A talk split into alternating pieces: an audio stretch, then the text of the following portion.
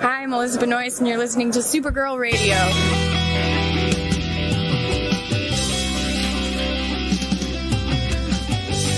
DCTV podcast. There's too many now! Exclamation point. Is being, becoming a human burrito a plus or a minus? I don't know. It does seem snug. I mean, they say you are what you eat. oh, oh no! So I do a podcast called Supergirl Radio, and one of our segments is Lena Luthor boardroom or ballroom because she looks like a boss in this coat.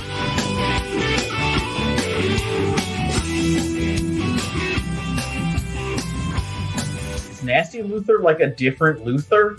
It's not just Lena being mean. No. Helen Slater here. It's so fun to know that you're hosting a podcast called Supergirl Radio.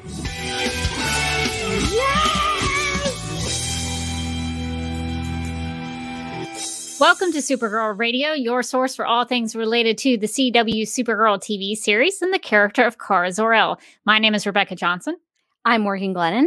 And for this episode, we are going to shine a light, a character spotlight that is, on the Silver Age Supergirl villain named Lesla Lar to get you ready for the series premiere of Superman and Lois, because that show apparently has a character named Leslie Lar, which seems like too Hmm. much of a a coincidence, uh, not to be not to be Leslie Lar of the Silver Age.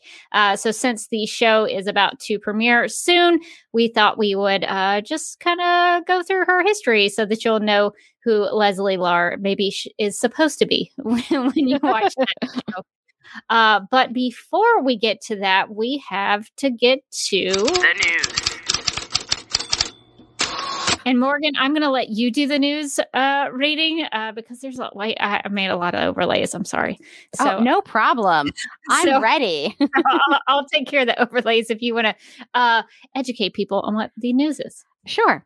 According to Deadline.com, Supergirl star Melissa Benoist is moving into production and she's sticking with Warner Brothers. The exclusive multi year deal, deal is for Benoist to develop and produce original television shows, including comedies and dramas for all platforms, including HBO Max. Third party streamers, cable networks, and broadcast nets. Uh, there's also hope that Benoist will also launch her own starring vehicle down the road. So, congratulations for Melissa Benoist.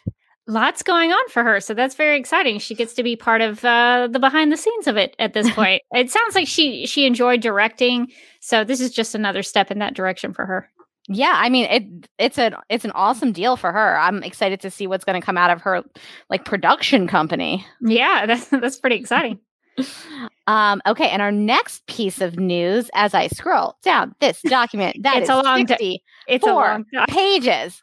64 pages, everyone. It's not my record though. I think my record might be sixty-seven pages. I, So I think so. so close. so so close. Uh, um, okay, according to TVLine.com, Azie Tesfai is set to co-write the twelfth episode of the upcoming sixth and final season of Supergirl, working with supervising producer Jay Holtham.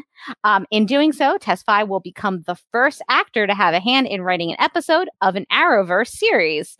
Uh, what's more, she will be the first series regular to write an episode of any Greg Berlanti produced TV series ever, superheroic or otherwise. So that's pretty cool for her. Yeah, we've had a lot of actors turn directors, but not a lot of actors turn writers. So I know, we've never unusual. We've never seen anybody do the writing. I, in fact, this might be the first time on like any TV show that I, that I've watched that I've seen an actor like do like co-write an episode. I'm sure it's been done. It's just one of the first ones I've seen, which is super cool. The only one I can remember, this goes back a long way, but uh, Dean Cain wrote some episodes of Lois and Clark, Oh, really? The New Adventures of Superman. so that's it's been a while. I mean, uh, uh, sometimes I don't pay attention to these things, so maybe Yeah. there there are some other examples, but that's one I know of that's pretty famous. That's cool. I, everybody's making money moves on this show right now.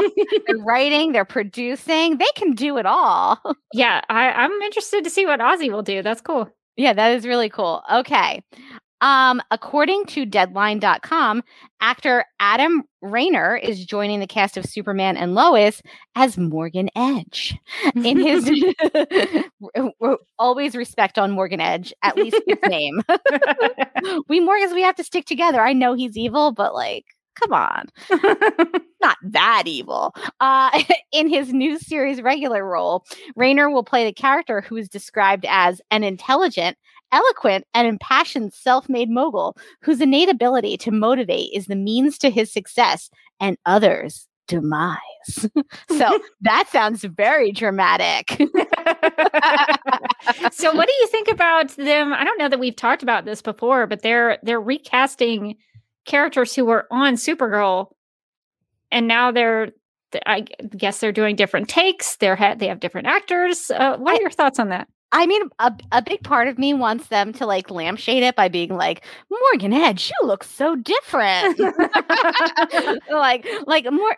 Are you sure that's Morgan Edge? And he's like, Yes, I am, and I'm gonna motivate you to your demise. Uh, I really want him to be like a Tony Robbins kind of figure that just like that just says a bunch of like motivational like nonsense, and then is like, Okay, I'll take five thousand dollars for that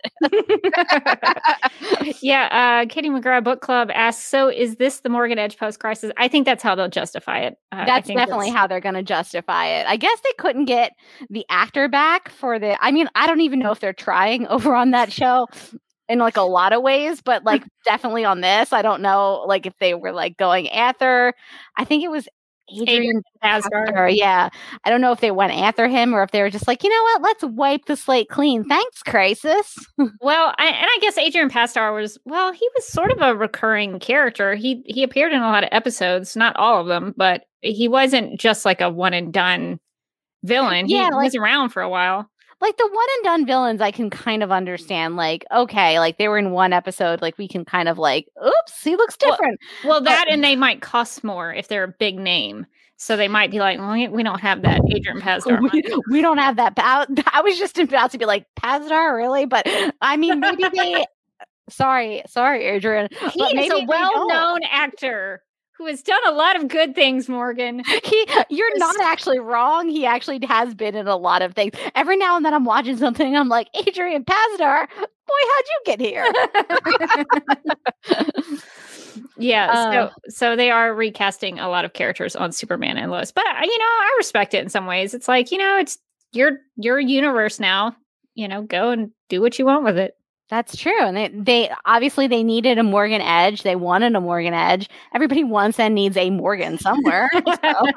Morgans are very important. We are very important. Uh, I'm interested to see. It's a very different take on the character too. So I'm definitely interested to see what they do with that. Yeah, this one might actually be more comic book accurate, actually. it's true. So I'm curious to see what they do with him. Okay, so in our last bit of news, costume designer and concept artist Greg Hops has shared a gallery of images of unused costume designs from season three of Supergirl. Uh, created together with designer Amanda Riley, the costumes were designed for members of the Argo High Council, who Kara met when she and Mon-El discovered that Argo City had survived the destruction of Krypton. So, what do you so, think about these, Morgan? That oh these are cool. I mean i have to say they're not quite as free flowing as and comfortable as the uh, as the i mean every day in some way I am dressed like a citizen of Argo now. it's, just loungewear all the time. I didn't know uh, back then when I was like, oh, wouldn't it be so great to just be able to walk around comfy like that all the time? That it's kind of a double edged sword um, when you're like, mm, how do pants work again? What are buttons? but uh, so these aren't quite as comfy, uh, but I like the colors. I like the like the um the white and the blue and then there's this one that's like purple and, and gold and and uh looks like a pink or a red yeah. that one's pretty cool yeah I, am into that one yeah i like those better than the other ones the the ones that were more like kind of uh, just some solid colors mostly the monochromatic feels very done to me. it's like, I don't know. It's like a little gold. Okay, you're royalty. But like the different colors ones I really liked. Yeah, I think the the blue the blue is sort of reflective of that Alura dress that they would have her wear yeah. a lot, and the the red, then the primary colors, the the red, the sort of blue purplish with the gold. That's very, you know, reflective of Supergirl. So I I think those are more tied into the characters in the show.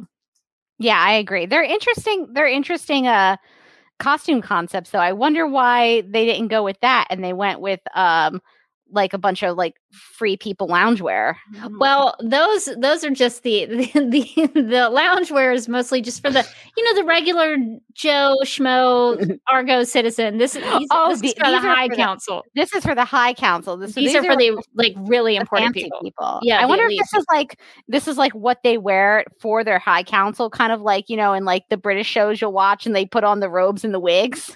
yes yes these are these are the uh important people so uh that is uh I, I like seeing those behind the scenes things of how they make those things and how they bring them to life because television is much i would say a little bit harder to do than film because you might not have as much of a budget especially in the wardrobe department so it's neat to see that they have high aspirations like that Yeah, it's cool. I appreciate that. All right. Well, we have lots to cover. Uh, this is this is our our goal to get uh, the comic book history of Les Lar maybe under two hours. Let's see. If we can, let's see if we can do it because there's Fingers a, crossed. there's a lot of material. Uh, but yeah, so so Superman and Lois season one is going to introduce actress uh Stacy Farber as a character named Leslie Lar, which seems very similar to a Supergirl villain in DC Comics named Leslie Lar. Uh, Leslie Lar. See, I'm getting Leslie Lar and Oh, Leslie God. Lar already mixed up. The DC Comics uh, character named Leslie Lar. So for this episode of Supergirl Radio, we're going to shine a spotlight on her comic book counterpart. So I guess uh, maybe we should just get to it. So uh, L- Leslie Lar was created by Jerry Siegel, who was a writer, and Jim Mooney, who was an artist. And he- she first appeared in Action Comics number 279 from August 1961. And it was a story titled Supergirl's Secret Enemy. And we'll go through that. If you listen to or watch the game night episode we did not too long ago, you might be familiar with some of this stuff because we did cover. I believe I think we we covered Action Comics number two seventy nine. Uh, Lar, her base of operations are in Kandor and the Phantom Zone. She has spent uh, some time in the Phantom Zone, uh, and she uh, uh, the internet labeled her occupation as scientist slash criminal. you always you always want to have like a backup a backup occupation just in case things go wrong with scientists. You got criminal. That's just smart thinking. So, uh, so we'll we'll get into these stories and kind of uh, uh, get you through her her first issue until the last one I, could find. These are all issues that I could find that were concretely Leslie Lar was in. So there may be other issues that I don't know about that she wasn't in or that she was in and I don't know about. But these are the ones I could find. So we'll go through that history. And uh, Morgan, if you will hop into the brand section Oh, of sure. the I live will. stream and because i have uh you talk about a lot of pages in the google doc i made a Oh, lot no. of overlays What's happened here? so if you'll go into the overlays and pull them up by the issue i certainly would appreciate that Gotcha. because you know it's nice to have a little bit of a visual cue as as we go all right so the first story uh her first appearance is action comics number 279 from august 1961 and this is in the silver age of supergirl. So at this point in action comics number 279 in silver age supergirl's story linda lee she's not uh linda danvers. She, uh, at this point she is linda lee. Huh. she has not been adopted yet. Linda lee has lost her superpowers Oh and no. in- yeah. And in Action Comics number 279, uh, in a story titled Supergirl's Secret Enemy, it tells the backstory of how Linda lost her powers. So we visit the bottle city of Kandor and we meet Les Lar, who has been watching Linda through what's called an Earth viewer. That's this big screen that they Uh-huh. have in Kandor that allows them to see what's going on uh, on Earth. So almost immediately, we learn that Les Lar is jealous of the acclaim that people on Earth give to Supergirl, and this envy leaves Leslie Lar to aim a kryptonite tinged ray on Supergirl. oh which- no. Presumably, she has built herself. She is a scientist. She is a Kandorian scientist. So Slash criminal. slash criminal. So she's built a kryptonite tinged ray on Supergirl, causing Supergirl to lose her powers. oh no. So trying to come to terms with her super abilities going away, because that's kind of a big deal. You got superpowers and then they go away, and that's kind yeah, of that's no fun. that's kind of, it's kind of traumatizing for Kryptonian. Linda decides to live for today and continue on without them. She's she's trying to be strong about losing her powers. And as it happens, on this same day, Mr. and Mrs. Fred Danvers come to Midvale Orphanage wanting to adopt Linda Lee. Recognizing Oh. that she is no longer Superman's secret weapon, she doesn't think she needs to. Uh, she doesn't think she needs to avoid being adopted anymore because she had been doing that because uh, she needed to help be Superman's secret weapon. So she uh, she actually avoided being adopted to help Superman, which is kind of one of those things in the Silver Age. So like, brutal. come on man so uh so she thinks that at this point she's going to get adopted she doesn't have to worry about getting adopted anymore because she doesn't have any powers so she even says goodbye she she goes around and says her goodbyes to the orphanage and she even says goodbye to her linda robot because she no longer needs the linda robot that is Wait. usually in a tree Wait, I'm sorry.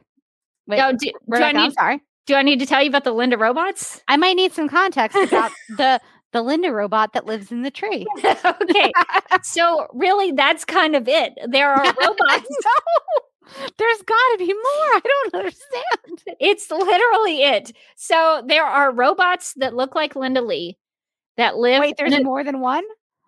yes, maybe.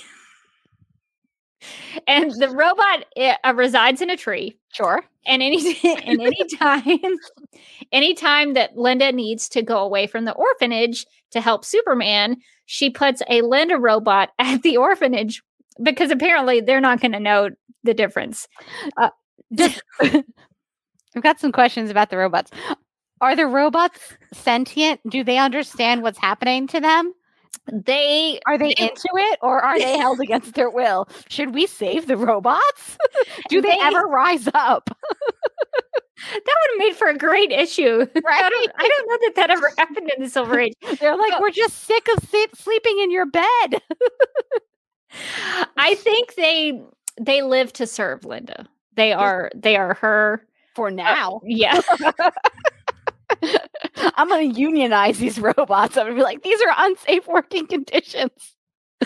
Ah, because you know the robots have to go and pretend to be Linda, and they have to participate in the orphanage activities. And maybe they love it. They've been stuck in a tree all day, and they're like, That's "I get true. to go out. I get to do things. I get to be around Ooh, other we're socializing. I like the idea that there's multiple robots and that like maybe not every robot even knows what's going on. So like so like one of her friends is talking to the the robot and the robot's like, I don't oh my god, that was that was Linda bot 300.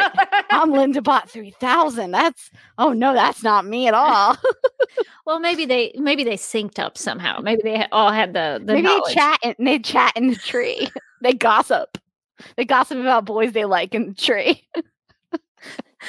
yeah so i'm sorry to brush over that context i just i just assumed that I'm a robot in these robots now.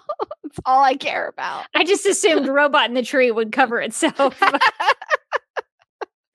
uh, may- maybe one episode we'll just do a whole episode on the linda robots I'm I'm gonna like write in and be like, okay, I've got a pitch for next season, Rise of the Linda Bots. it doesn't doesn't it doesn't matter if it doesn't make sense. So linda goes around and she says goodbye to her linda robot because she no longer needs it to take uh, over for her at the orphanage when she is supergirl Wait, so now what's the robot doing though? I'm back. I'm back. I'm not. I can't. I can't focus on anything else. So now is the robot out of a job? Who's gonna hire the Linda bot? i just i just assume. Does she have other skills? Does she, does she have a backup career? Is it also criminal? I'm so worried about these unemployed Linda bots. The worst part is, I think they just live in the tree. I think they just stay there. oh, what a life for them. The Silver Age really didn't dig into the personal uh, it sure did. tragedies of the Linda of the Linda bots. Uh, so, so Linda is leaving the orphanage. Uh, she doesn't have her powers anymore, and she's uh, being adopted by Mr. and Mrs. Fred Danvers. And Mr. Danvers suggests that Linda isn't a kid anymore and wants to take her to the beauty parlor for a new do. I'm just putting some context in this issue. Doesn't have anything to do with Leslie Lar but I just figured people might want to know. Um, but because Linda knows that a beautician can't discover that she wears a wig over her blonde hair, she styles Ah. her hair on her own. And this is a big deal for Supergirl in the Silver Age. They they play a lot with her her hairstyles. Whew. And while Linda sleeps, Leslie focuses her teleport race. She so she's got a kryptonite tinged ray, and a teleport ray on Linda from her Kandorian laboratory and brings Linda to, to the bottle city of Kandor. Leslar places a brainwash helmet on Linda when she gets oh, there no. and that will erase all of Linda's memories and only permit her to re- remember certain details about Leslie's life on Kandor. So they're switching lives essentially. Uh oh. So they're switching lives. So Leslie is switching lives with Linda Lee, and it will only work as long as Linda stays in Kandor. Leslie Lar, though, has a teleport bracelet and a reverse button on it that will return her to Kandor whenever she desires. And I'm going to take a second here because I got to scroll down because I have so many pages. All right, so in the same Here. in the same issue, Action Comics number 279, Leslie Lar realizes that she has superpowers outside of Kandor and successfully pretends to be Linda in front of the Danvers. So the Danvers have no idea that this chick is not the the newly adopted Linda that they got from uh, Midvale Orphanage. I feel like there's a there's a lot of examples of Linda being very easy to impersonate, and I don't know what that says about her as a person. The like that like Leslie can pretend to be her. She can be like, just throw in the throw in the Linda bots. There's mul- there's multiple of them, but they all can be me. this is going to remember this story because this is actually going to come into play in uh, Leslie Lar's final issue in the comics. So it's going to come full circle. So just Oh, awesome! Are, So the just- Linda, are the Linda bots coming back? Though, actually, actually, no, I don't think the Linda Oh. bots really have any uh, grand so story. But the fact that Leslie looks like Linda, keep keep Mm. keep that in in your brain in your uh, mind grapes. I've got it. so um so while still in kandor Linda fully embr- embraces her newly implanted memories and her life as Leslie Lar. Leslie Lar invented something called the Capturer and visited a Kandorian site known as the Hall of Heroes. So Linda is in kandor and is uh kind of living Leslie's life at this point. While living Linda Lee and Supergirl's life, Leslie Lar, visits Lex Luthor and breaks him out of jail by inflating a small plastic replica of Lex Luthor that she created. I'm sorry. What? What? Is happening here? did, did I put did I put a, an overlay of that? Yeah, I just Yeah. overlaid it up, and um, and I just, I'm just struggling with what's hap. What is? How does this work? What is? how does this work, Rebecca? So so it's a small plastic replica, and Sure. uh, she just inflates it. As Okay. as far as I understand, uh, right? I mean, doesn't that make sense? I don't understand why that doesn't make any sense. It's perfect sense to me. Um, sure, she just throws a an action figure into into the jail. oh my god! this is the silver age these things happen. Uh, and so this way with the uh, plastic replica of lex luthor nobody will suspect that lex luthor has left his prison cell. So this is kind of like the linda bots It They- is. they put it, they put this replica of lex luthor in the prison cell so that the real lex luthor can go out uh, with leslie lar outside of the jail. I think that the replica Lex should get with the Linda bots, and they should all unionize. This is not fair. These working conditions are subpar, definitely. well, this whole idea is actually the reverse of how Supergirl has been helping Superman as his secret weapon doing good Ah. deeds. So you've got the sort of evil Supergirl helping evil Luthor, and then you have Supergirl helping Superman in the same way. So that's kind of the idea of what is going on here. Oh my god, I don't think you included this panel, but the panel of her holding like the full size Lex Luthor figure is hilarious. She's got it like slung up, like like under her arm. well, you got to carry it somehow. Uh, I can actually include that panel maybe on the Supergirl Radio Instagram. It's so good. Uh, yeah, because I, I didn't include that. Uh, but yeah, that's Action Comics number two seventy nine. If you want to go check it out. All right, so Leslar, Leslar, now known by the writer of the comic as the villainess of Steel, not the girl of Steel. She's the villainess Oh. of Steel. She uh, helps Lex Luthor rob an armored car. Seeing this on her Earth viewer in Kandor, Linda Lee, still thinking that she is Leslar, so just keep up with this, calls the calls the Earth lawmen to let them know that a criminal Supergirl is on the loose. Realizing that Linda is going to ruin her plans, Leslar makes use of her te- bracelet's teleportation button to put Linda back into her normal life and sends herself back to Kandor before she gets into any trouble.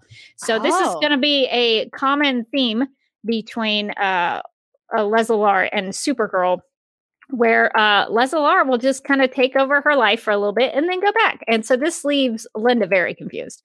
Uh, so Lin- Linda Lee wakes up in her bed. I, I guess at this point she's uh, Linda Danvers, but she hasn't really gotten to enjoy her adoptive life yet. Uh, so when Linda Lee wakes up in her bed at the Danvers house, she thinks her time in Kandor was just a dream. but in the final panel, uh, panel of the issue, Leslie promises to return as Luthor's secret weapon, uh, secret emergency weapon, until she is ready to be more than that. So there's a really great ending to that where Leslie's Dun, dun, really, dun. really uh, menacing and evil. So that is the story. If you can keep up with that, there's a lot of switching places, a lot of evil schemes, teaming up with Lex Luthor. It's got it's That's got a it's got kind of a Freaky Friday vibe. A little bit. So that is Leslie Lar's first attempt at taking over Supergirl's life. It will it will not be the the the last one though. Uh, so in Action Comics number 280 from September 1961, in a story titled "Trapped in Kandor," Linda Lee is still without her Supergirl superpowers and living the life of an ordinary human.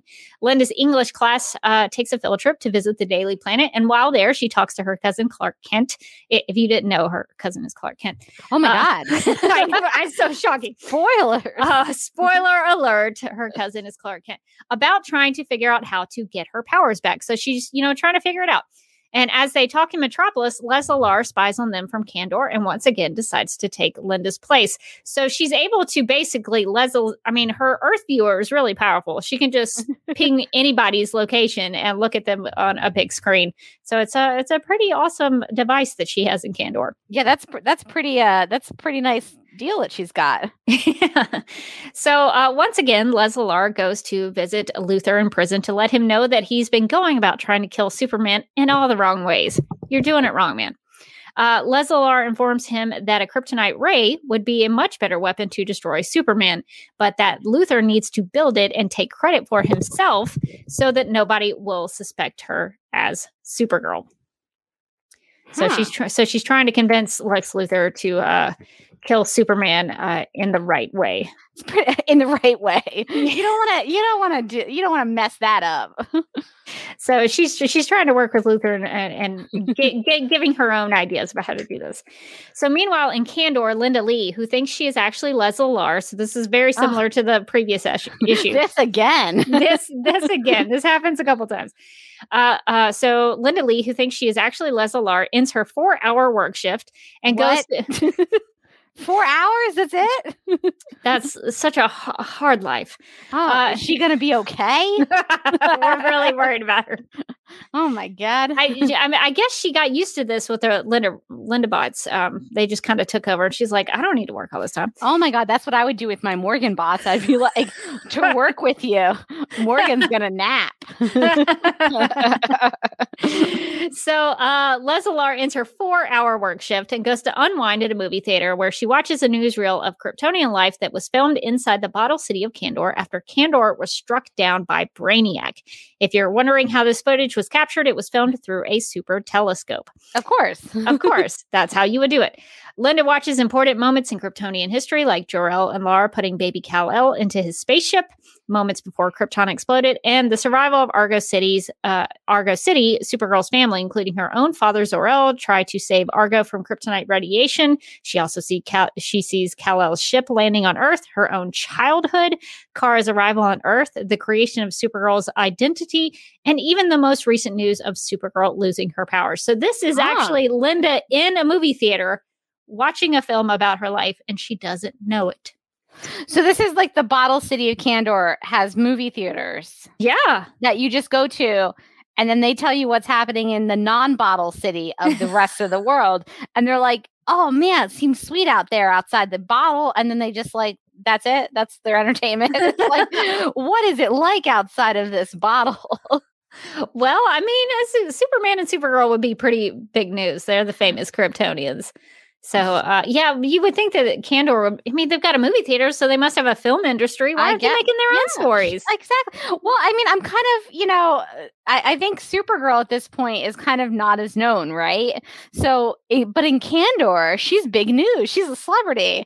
If, Yeah, only, if only she knew that, like, you know, once she wants a little of that celebrity high, like, you know, getting uh, stalked by the paparazzi, she could just go to the bottle city of Kandor. Have you ever seen the the movie Soapdish? I haven't actually. I've heard it's awesome. Morgan is one of my favorite movies of all time. You've got to watch it. I don't know if it's on. It used to be on Netflix at one point, but it's got Sally Field and Whoopi Goldberg and uh, Robert Downey Jr. and uh, Teri Hatcher's in it for a little bit. It's about a soap opera, and like uh, Sally Field plays this like Susan Lucci type character, and so to to give her a little bit of self esteem, she goes to this mall. And like Whoopi Goldberg's character is like, oh, is that Celeste from The Sun Also Sets? And then it like gets people to come around her and like ask for autographs and stuff. It's such a good scene. That's Um, hilarious. Well, that's that's, what makes me think of- Supergirl should do. She should when, when she's feeling down about herself, she should just pop into the bottle city at Kandor and then just wear those like giant like bug sunglasses like the Olsen twins did and carry around a Starbucks and say, "Don't look at me. Don't look at me." I, I don't want attention. I really I- please, don't want it. please, my God, it's me, but I don't want attention. yeah, so that's what makes what makes me think of uh, when I think about that. Um, so uh, to keep up appearances as Linda Lee, Lar. So we're back into Lar's uh, switching into Supergirl. So Lar convinces Superman to try out a theory for how Linda can regain her abilities. As a Kryptonian, Leslie Lar has obviously already has her superpowers the moment she got to Earth because that's how their their cells and the yellow sun and all of that works. But Superman doesn't know that, and he is wowed that Linda's idea to get her powers back worked. he is so shocked that her idea worked. He's like, "Good job, kid. I probably shouldn't have left you in that orphanage with all those weird robots in the tree." you know, I kind of think I don't know if this was ever confirmed in the Silver Age. Maybe it wasn't. I forgot, but I have a feeling that the Linda bots were Superman's idea. That seems it seems right. He's Because like, Super- don't don't worry, I'm not leaving you here without friends.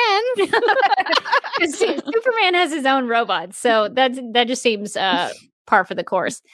So, not too long after Leslie Lar as Linda regains her superpowers, they find out the two groups of tourists in Metropolis Canyon are menaced by falling rocks caused oh by no, not those rocks. Superman's way of helping the people is by battering the falling rocks aside, but Leslie Lar, as Supergirl, fashions the, bou- the falling boulders into a series of archways over the road. I like this because I like that that uh that Leslie Lar is like, you know what I'm really into? Infrastructure. she does a pretty good job at, at being Supergirl. She she's a, the villainess of Steel, but she's helping people. She's, She's like, you could just bat those rocks away, but you could also create beauty out of those rocks. look at look at this beautiful archway that you can drive through now. In Christmas, it'll be covered in lights. Oh, it'll be so pretty. and we'll charge people for it. Like she's she's already she's already creating like a whole Disney World like environment, like Rockland. so she's actually, even though she's taking over Linda's life, she is uh, doing the duties that Supergirl normally would carry, helping out Superman. So the news of Supergirl regaining her powers reaches Kandor through the Earth viewer, because that's how they get all their news. But the people of Earth still don't know that Supergirl actually exists. This is before she has her big, like, hey, I'm a thing. Uh, her big, her, her, her big sort of coming out. party. Please, no autographs. It's me, Supergirl. because Supergirl figured out how to regain her powers and save the people in Metropolis Canyon in such a clever way, Mm. Superman decides that it's time to announce Supergirl to the world. it's finally time for you to be famous, kid. so he, he's he's put it off. He would not let her do it for a long time. She had to stay in that orphanage and not get adopted. so now it's time that he's like, you know what? That one thing you did, I think you're ready. you know what? Those rock archers are so good. I'm gonna let you have a family. But Leslie Lar's plan is working out exactly as how she had envisioned it. She decides to accidentally kill Luthor while capturing him after Ooh. he destroys Superman with the kryptonite rays. So she's really uh, killing two birds with one stone. she's going to kill Luthor and she's going to kill Superman. But what if she thinks she's killing Luthor, but it's only just the doll of him? the like- Luthor bot. Dang it, I shouldn't have created that plastic version of Luthor. Uh, so, uh, because after all, a dead Luthor won't be able to reveal the truth and about her, and all of Supergirl's glory and fame will be hers. Dun, that's- dun, dun. That's why she wants to get rid of Superman and Luthor. And with Superman out of the way, she'll be the mightiest person on Earth, free to conquer or destroy Earth as she pleases. So she actually has some pretty good, I mean, they're evil motivations, but they make sense. They So- they do make sense. I also I also feel like somebody should have clocked her as evil just based on the arch of her eyebrow here. she does Um, that a lot. that's not that's not a helpful eyebrow. Like I don't I don't care how many drive arches she's made. I don't know how many you know, beautiful rock gardens and rock gardens that she's uh, raked in her time. Like that's that's an eyebrow that means trouble. Well, that's how they were able to distinguish her in the art from Supergirl. They, they, just draw, one eyebrow. they draw her very similarly to Supergirl. So the the evil, I don't, I don't even think I can do it. The evil uh, arch in the eyebrow is uh, the way that you know she's bad. Oh, dun dun dun. All right, so let's get to Action Comics number 281 from October 1961 in a story titled The Secret of the Time Barrier. Linda Lee is still in Kandor while Leslie Lars, she's still there. She's still there. Uh, Leslie is still pretending to be Supergirl. And when Leslie as the Girl of Steel, goes to uh, the Fortress of Solitude with Superman, she encounters Krypto. You're going to like this, Morgan. Who Yay, senses, krypto. who senses something phony is going on. He, he's starting to know. Krypto, krypto looks legitimately shocked in this in this battle. Krypto is like, what? so krypto uh, thinks that something phony's going on and with his super smell uh, krypto recognizes that this supergirl doesn't wear the same perfume perfume that linda does. He knows. He he has he's that super smell. I also like in this panel, he goes, and she's looking at me with a funny expression. Nervous like, not like a friend. She's probably doing that weird eyebrow thing at him. I, I, I like that the idea that like that like Leslie Lars downfall is just that eyebrow twitch that she can't help doing the evil eyebrow. Like, oh darn. gives her away every time uh, krypto's dog instinct leads him to use his microscopic vision to look inside the bottle city of kandor where he spots another supergirl so he's seeing linda in the bottle city and he senses that the one who is in Kandor is the real Supergirl. So really, nobody else has figured this out. Mr. and Mrs. Danvers have not figured this out. Superman have, hasn't figured this out. But Krypto the Super Dog nailed it on the first try. You know what? Krypto is so smart. He is such a good boy. That's the thing. Superman, Superman, like just left her in a, an orphanage and didn't even care about her. But Krypto was like, "I'm a real pal. You smell different, and your eyebrow keeps doing weird things. That is not my friend."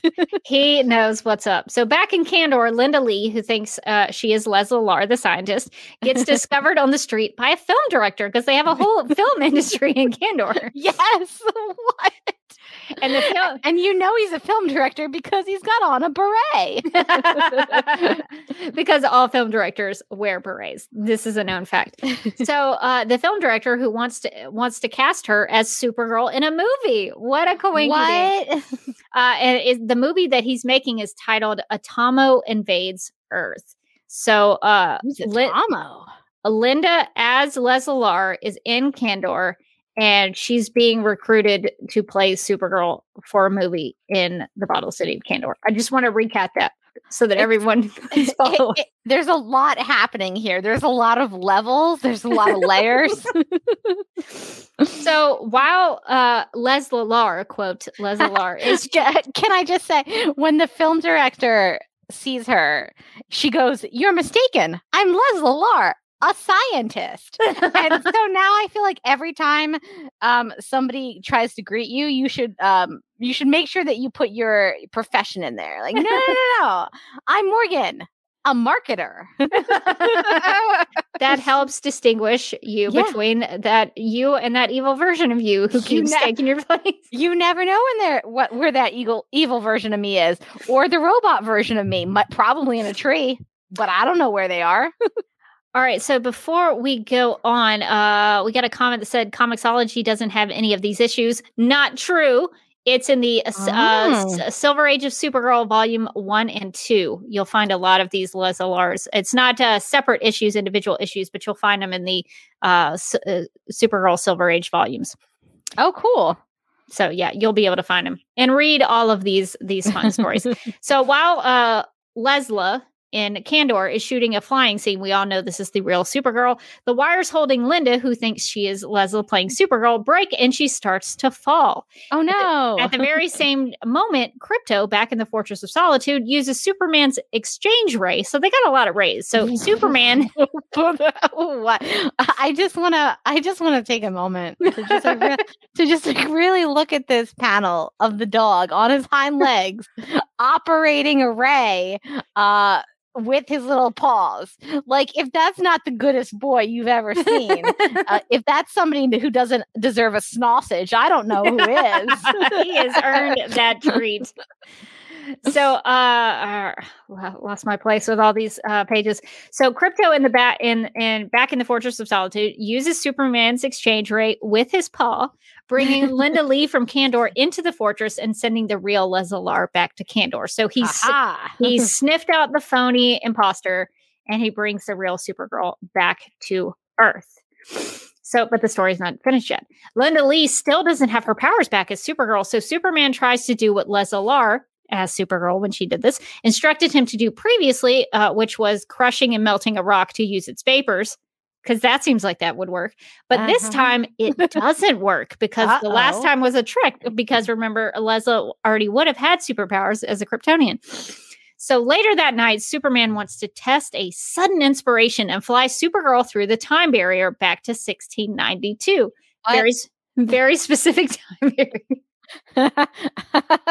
okay, that's weird. Uh, he's flown into the time barrier. What's his plan? I wonder. I like that he doesn't tell her. He's just like, just stick with me, kid. I'm gonna take you through time. And she's like, why? He's like, I don't know. there is a reason for this because in this time period in 1692, he wants to test to see if Supergirl has her abilities. Uh, her abilities again. And when she's in 1692, she can fly. She leapfrogs over mountain peaks. She, she caves a Uh-huh. giant totem pole into being and balances it on one finger. And Superman eventually leaves 1692 to return to their era to take uh, care of some unfinished business. Uh, and and and leaves Supergirl in 1692. So No. just- so, so just just to recap what's happening here because I know I know it's a lot. oh God. So Superman wants to test why she doesn't have her superpowers. So they go back in time to a time when she maybe she had superpowers. And in 1692 she does have superpowers. But for some reason Superman's like, "You know what? I'm just going to leave you here So, someone the past." someone pages Superman. He's like, oh shoot, I have to take this. So Linda uh you Supergirl cool here, right? because they can just travel through time willy-nilly and it doesn't just- really matter. Why does Superman hate Supergirl? This is what I, this is what I want to know. He abandons her at the orphanage. She's like, "Don't get adopted. Whatever you do, I don't want you to have a loving family." And then he's like, "Oh, you lost your powers. What if I dr- what if I take you through time and then just leave you there?" and in probably a not a great time period, 1692. We'll we'll get into it. So, uh, 1692 isn't a great year for, year for Supergirl to be stuck in because this is the time period when many people believe that witches actually existed, including one known as the Golden Witch. oh no. Uh, So you can kind of you can kind of see where this might be going. As Supergirl checks out her new location because she's like, while I'm here, I might as well look around. She happens upon a village that has contaminated water. Wanting to help these people, Supergirl brings them a mountain glacier, drops it in the middle of the town, and melts it with her heat vision to create drinking water. how does them. not how does that not go great for her? I don't understand. They're not they're not jazzed about it. Oh, but I mean, I think it's pretty helpful. So It it's, it it's- seems really nice. That's probably a heavy piece of ice that she brought. But that's not all she does for these people. She repairs their houses. She gathers food for the hungry. She lights coal to create heat to warm them. She uh, creates something called quinine. I don't know. Have you ever heard of that? I've never I heard of that. I have not. I assume it's some sort of medicine uh, to lower the fevers of medical patients. The, the villagers uh, appreciate her generosity, but also suspect she is working with the devil because she often burrows underground and, spr- and flames spring up at her command. Oh Um, my god. That's because so funny. Supergirl in the Silver Age used to uh, super dig a lot. So she would dig underground to go places. It's a thing. Just go with it. I, I I always do. so having completed her errands of mercy for these people people supergirl super speeds into the time barrier uh back or forward i'm not really sure to 1961 ad where she discovers that once again she doesn't have her powers so really this was a good test. So in the past she has powers. In the present time she has no powers. So they know it's it's it's something about the the time in which she is in.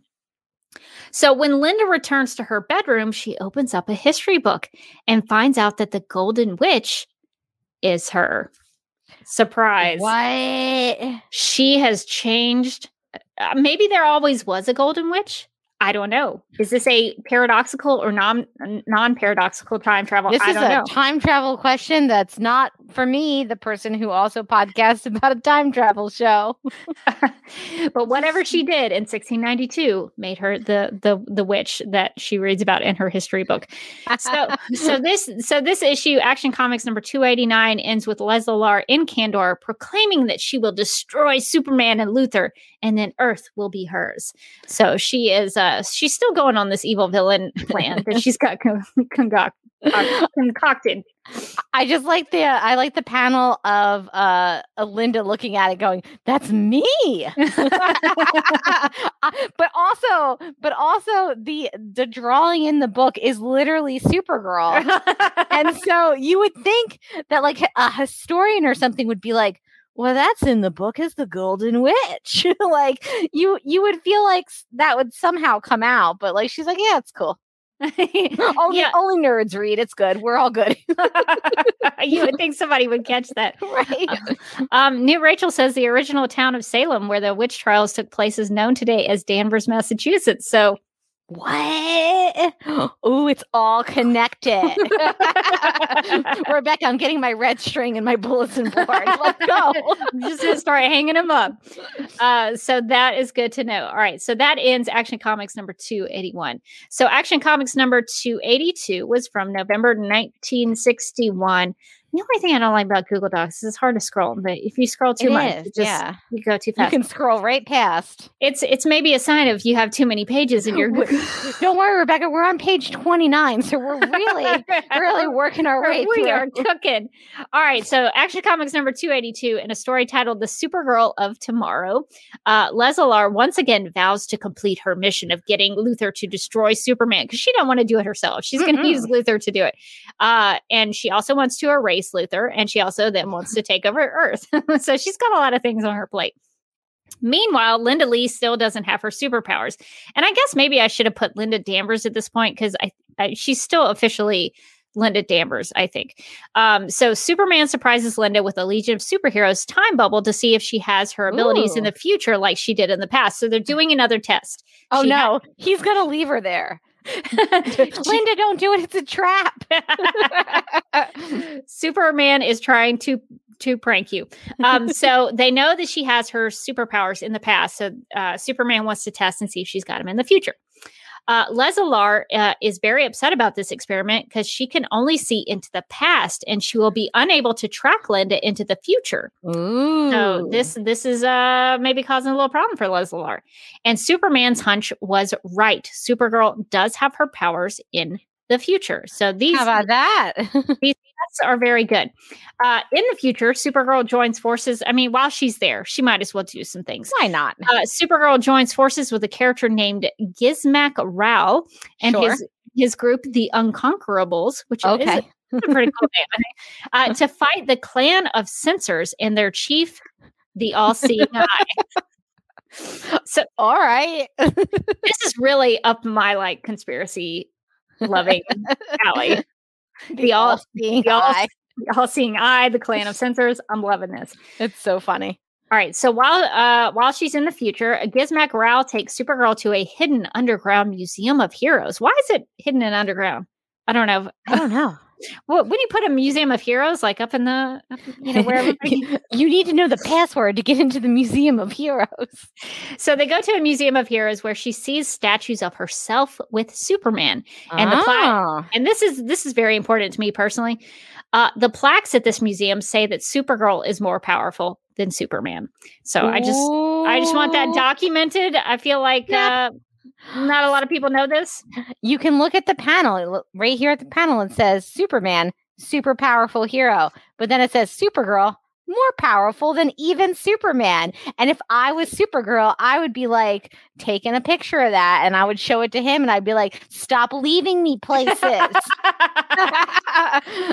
or we will duke it out and uh, we'll never and have to I'm gonna win. Apparently, I'm gonna win. Stop it. So after saving people from a dictator in the future, there's a whole story. Uh, Oh, just, just, just, just for time, just to Just sum up. go, I'm just gonna go with it. just to sum up, Supergirl saves all these people from a dictator in the future. Uh, Supergirl returns to the present or the past, I'm not really sure, to her own time where she still doesn't have superpowers.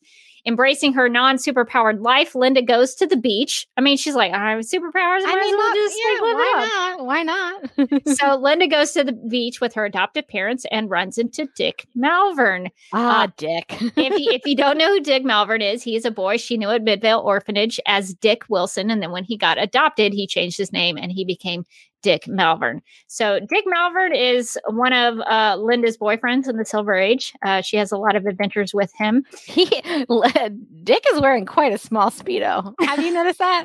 it's a little revealing. Uh, I guess this these were suits during that time period in the '60s. like I like Linda's suit, but it's like she's wearing kind of. It's almost it goes down like her thighs. Meanwhile, he's like, "How small can I get this bathing suit?" Well, it's from a distance, so you're not seeing everything. Uh, to to put it lightly, uh, so so th- that is, uh, I guess, just uh, what they had uh, in that time period. Listen, Dick Malvern was confident. He was like, "I know what I'm working with. I feel good about it." And you know what? Good for you. Good, Good for you, Dick Malvern. uh, so later that night, after they've been to the beach, Linda decides that since she doesn't need her Supergirl uniform anymore, she's really coming to terms with her lack of powers. She is going to get rid of it by throwing it down a well. And Okay, weird. before well she has to do it in secret so because nobody, nobody knows who she is so before she does this though she puts on the costume one last one last time and feels as if her powers have returned so this is an odd this Ah. is an odd situation that is happening uh because she didn't have the powers She's because she's at the well. She was saying goodbye to her suit one last time by putting it on. Then she's going to take it back off again. Then she was going to throw it in the well. And then all of a sudden she feels like her superpowers have returned. So while flying around with Superman, uh, they discover that not only her have her powers returned, but she is also invulnerable to green kryptonite, which Huh, which this that's is why upgrade. which I think is why in the future uh, she's known as more powerful than Superman Ah. uh, because like she saw on the Supergirl statue in the future, you know, if she's invulnerable to green kryptonite, Superman's not. So she's obviously more powerful than he is. So Superman and Supergirl are both perplexed by this development. And uh just like them being perplexed, Lauren Kandor is also uh, dumbfounded by this, who is simultaneously uh, being arrested by Kandorian police. So, oh, oh, a lot, a lot's going on for poor Leslie Lar. So she's she's not real. She's not having a great time. Uh, Les, Leslie's deeds are, are starting to come out, and uh, Kandorian police are, are rounding her up.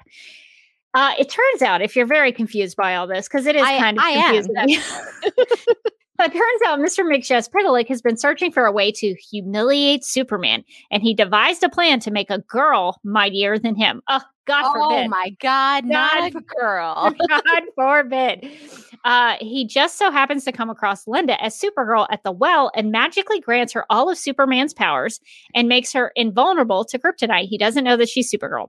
Uh, Ah. and because he used magical powers on Linda, Leslie Lars' mystery ray that removed her powers in the first place has no effect on Supergirl. So this is all kind of a Ooh. timey-wimey magical story.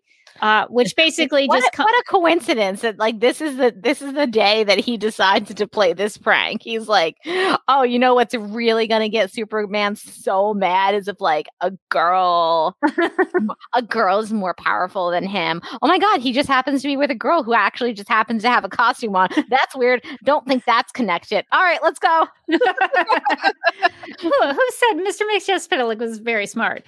Uh, he's he's just uh, powerful in his magical abilities, but he, he's not very intellectual. Um, so yeah, so that's the end of that issue. So uh, we'll we'll roll into we're about a half-ish way uh, through Leslie Lars comic book storylines. If if you want to hang in there with us, uh, so in Action Comics number three oh four uh, from September nineteen sixty three, uh, this is a story titled "The Maid of Menace." Oh, and. I in- like it. in in this one, uh, Linda Danvers is enjoying a day at the beach with Dick Malvern. Uh, Dick has uh, ta- taken her back to the beach. I guess he really he wants to get you know you said it that swimsuit. He's Yeah, he's like, I I, bu- I bought this really tiny swimsuit, and I've been working out like a ton, Linda, like a ton. So we got to go to the beach again. so so she goes to the beach with Dick Malvern, where she spots a mysterious super being helping out a gambling ship. what? Uh, tracking the flying female menace with her telescopic vision, Linda sees her vanish through the time barrier at super speed. Good grief! So uh, I don't know. Do I have the uh, the panel of uh, the mystery person? Yeah. Okay. So yeah, you got it you can, you can you can see her flying through. So so in the Silver Age, they depicted time travel as like cut like. Like col- different color, different, different colors, and they would write the year in there. So they actually made time travel pretty understandable. Like you knew where Oh, they what were I like going. is that it starts from go. Oh, is that sixty? That makes more sense. I thought it was go, and I was like, "What is this Monopoly?" so you always know when they're they're time traveling because uh, it's it's fairly consistent how they d- depict the uh, time barrier. Oh, I'm just scrolling again. Okay. So later at the Danvers home, they see a news story on TV about Comet the Super Horse. You What? can't, you can't talk about the Silver Age of Supergirl without uh, a, a mention Oh of no! Comet Com- the Super Comet's going to be showing up, making things weird. so they see they see a news story about Comet the Super Horse going berserk and, destro- and destroying Monument Mountain in Goldstone National Park, which is basically the comics version of Mount Rushmore in Yellowstone National Park. if you would, I get that that visual in your head. Maybe Comet found out about her and Dick at the beach and was like, "Uh uh uh, Comet telepathically tells Supergirl that he can't stop what he's doing and he's being ordered to crush the statues to rubble. So he doesn't Oh, mean to do any of this stuff, but he's he's being commanded to do it. And the one commanding him to do it is revealed to be the same flying a female menace out at sea that Supergirl uh, saw before. To prove- To prove that she is a real threat, this mysterious superpowered lady carves her name, Black Flame, into the side of Monument Mountain with what looks like heat vision. So this this is Black Flame's way of letting people know exactly who she is. She it's just pretty right. dramatic. she writes her name into a mountain. I don't know. Do I have that? Uh, I, I have think that so. overlay? Yeah, let's let yeah, yeah. Okay. Black Flame. I- Yeah. I, I like her name because it sounds like um kind of like a heavy metal band. it might as well be. Comet and Black Flame. So Black Flame explains to Supergirl that she comes from the future, the year 4000 to be exact. Black Oh. Black Flame uh, allows Supergirl to wear a Minto dome. This is something you see in the Silver? Age a lot.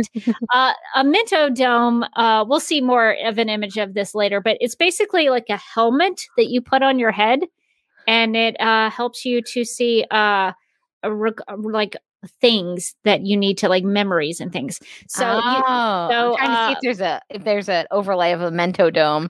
I think I have one in there somewhere. Uh, Black Flame allows Supergirl to wear a Mento Dome that contains the recorded secret of her origin, which shows Supergirl that Black Flame is the queen of a pirate planet in the future. I'm And- sorry. What? Just go with it. It's the Silver Age.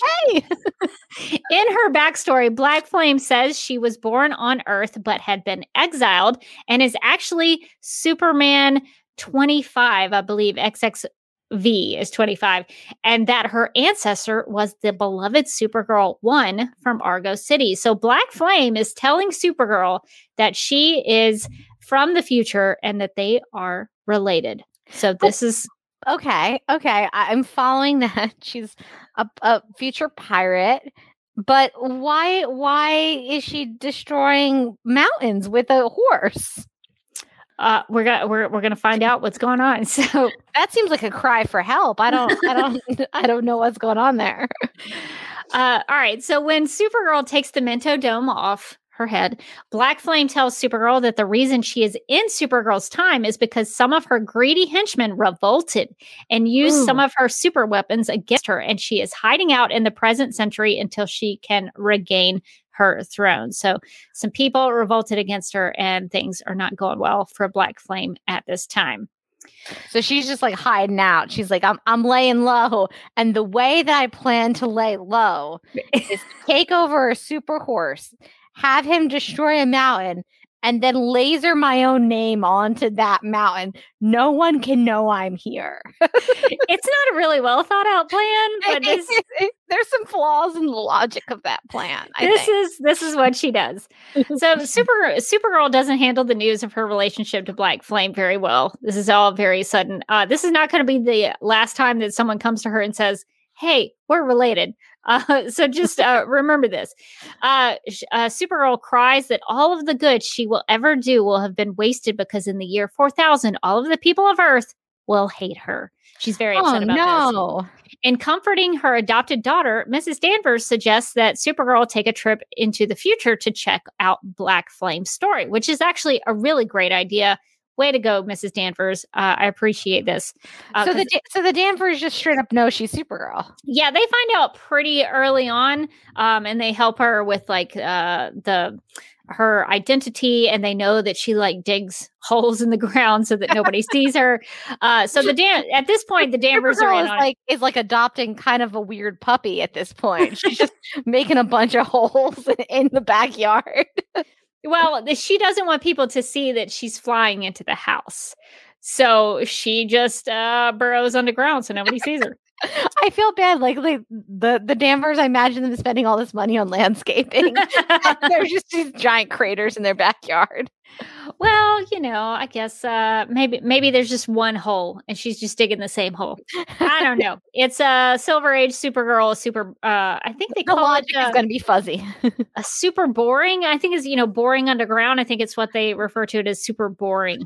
That's Uh, hilarious. which I would really just call super digging, but whatever. Uh, so that's where where they go with that. So Mrs. Danvers is like, go into the future, check out Black Flame's story, and see if what she is saying is true.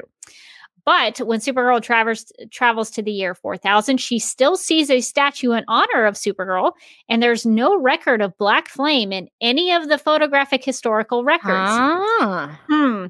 Confused, Supergirl asks Comet the Superhorse to use his telepathic powers to read Black Flame's mind. And Comet receives an impression from her thought waves of the bottle city of Kandor. So, Dun, Co- dun, dun. so Comet suspects that Black Flame is not actually from the future, but from the bottle city.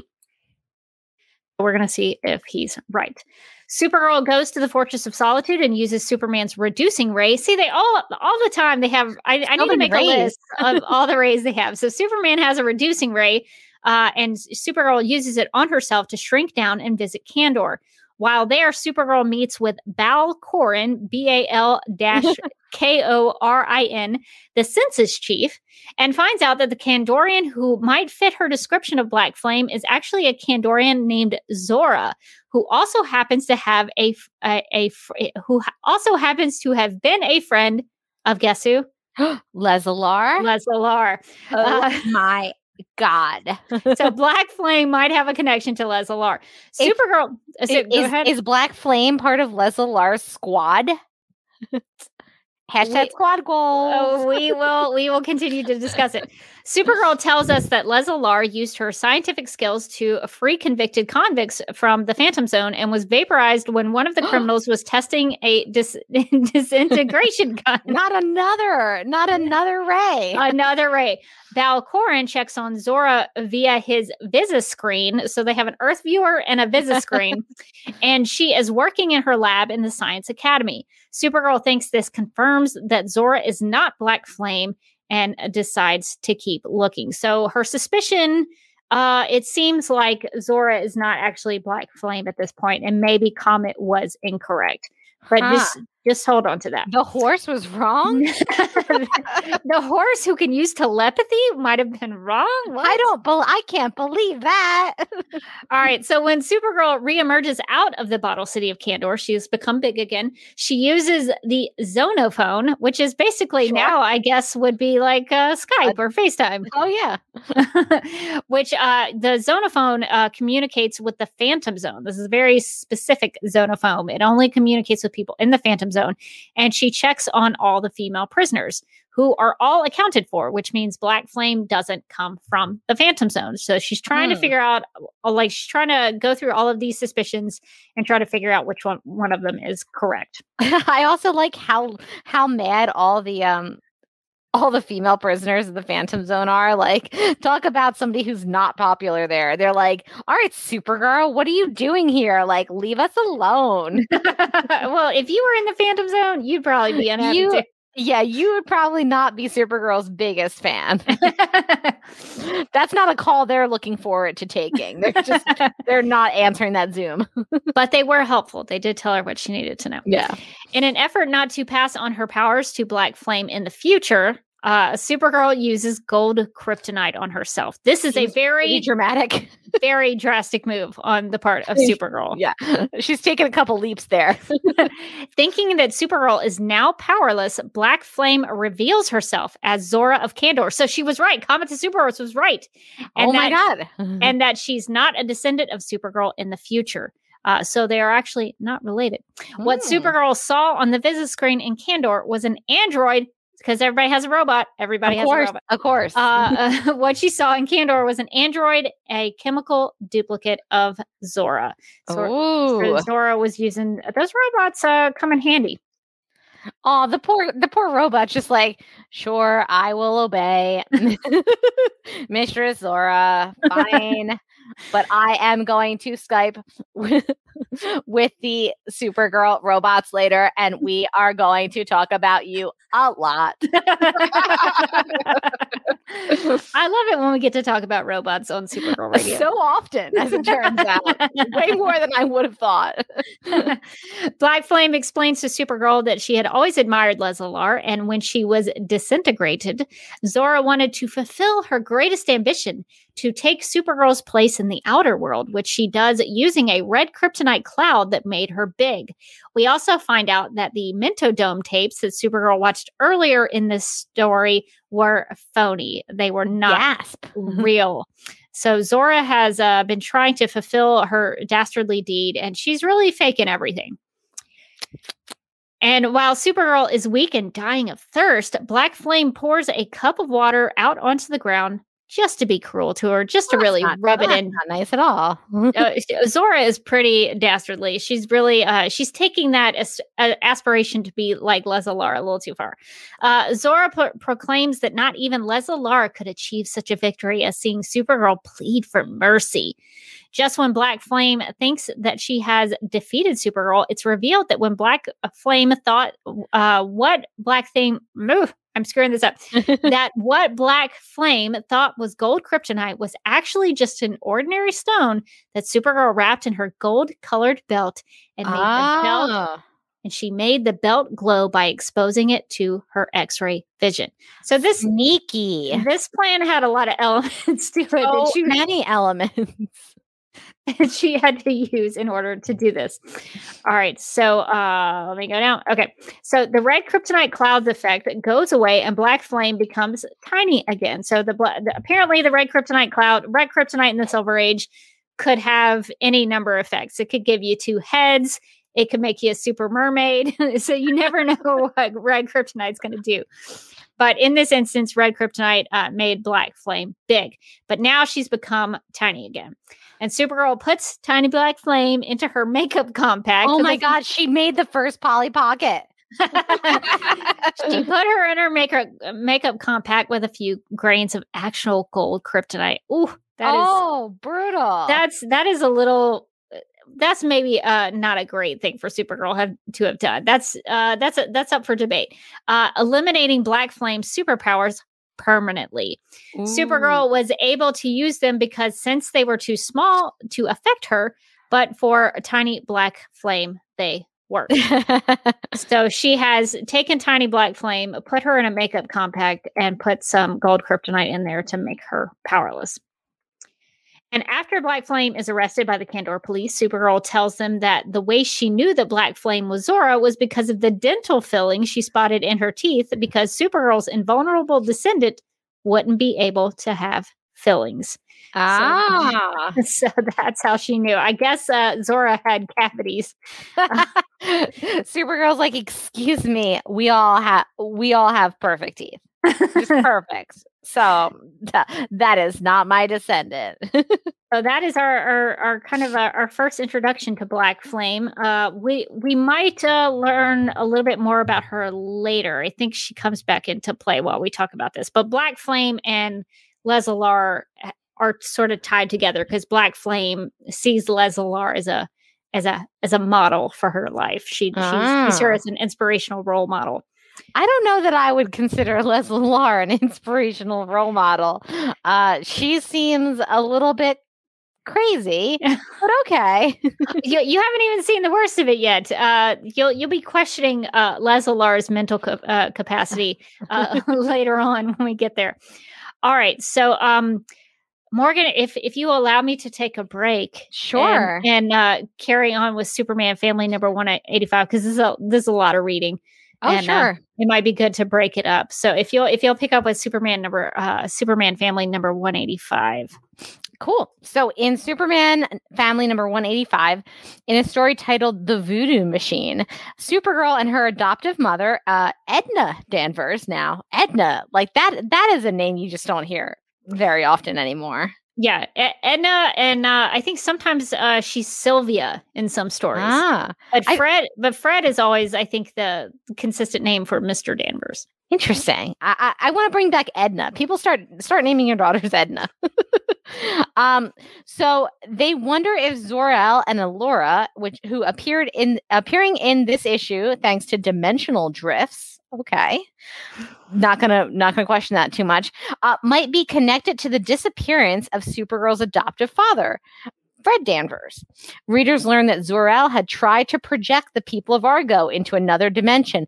The poor people of Argo get so many things happen to the people of Argo. Um, it's incredible. Um, a survival zone. Thinking he had failed, he fired a rocket containing his only child, uh, Kara, to Earth. Turns out Zor-El's plan kind of worked. The survival zone ray, another ray, had delay, had a delayed effect, and Zor-El and Alora escaped the destruction of the space of their space city. So good for them. Uh, after years of trying, Zor-El and Alora finally contacted Supergirl via telepathy, and with her super intellect, she constructed a complex machine that would free them. There were some complications with her machine. You know, we're not all perfect, even if we have super intellect. Um, but Fred Danvers stepped in with his electronic expertise to help because, sure, let's say that he knows how to create a Kryptonian super machine.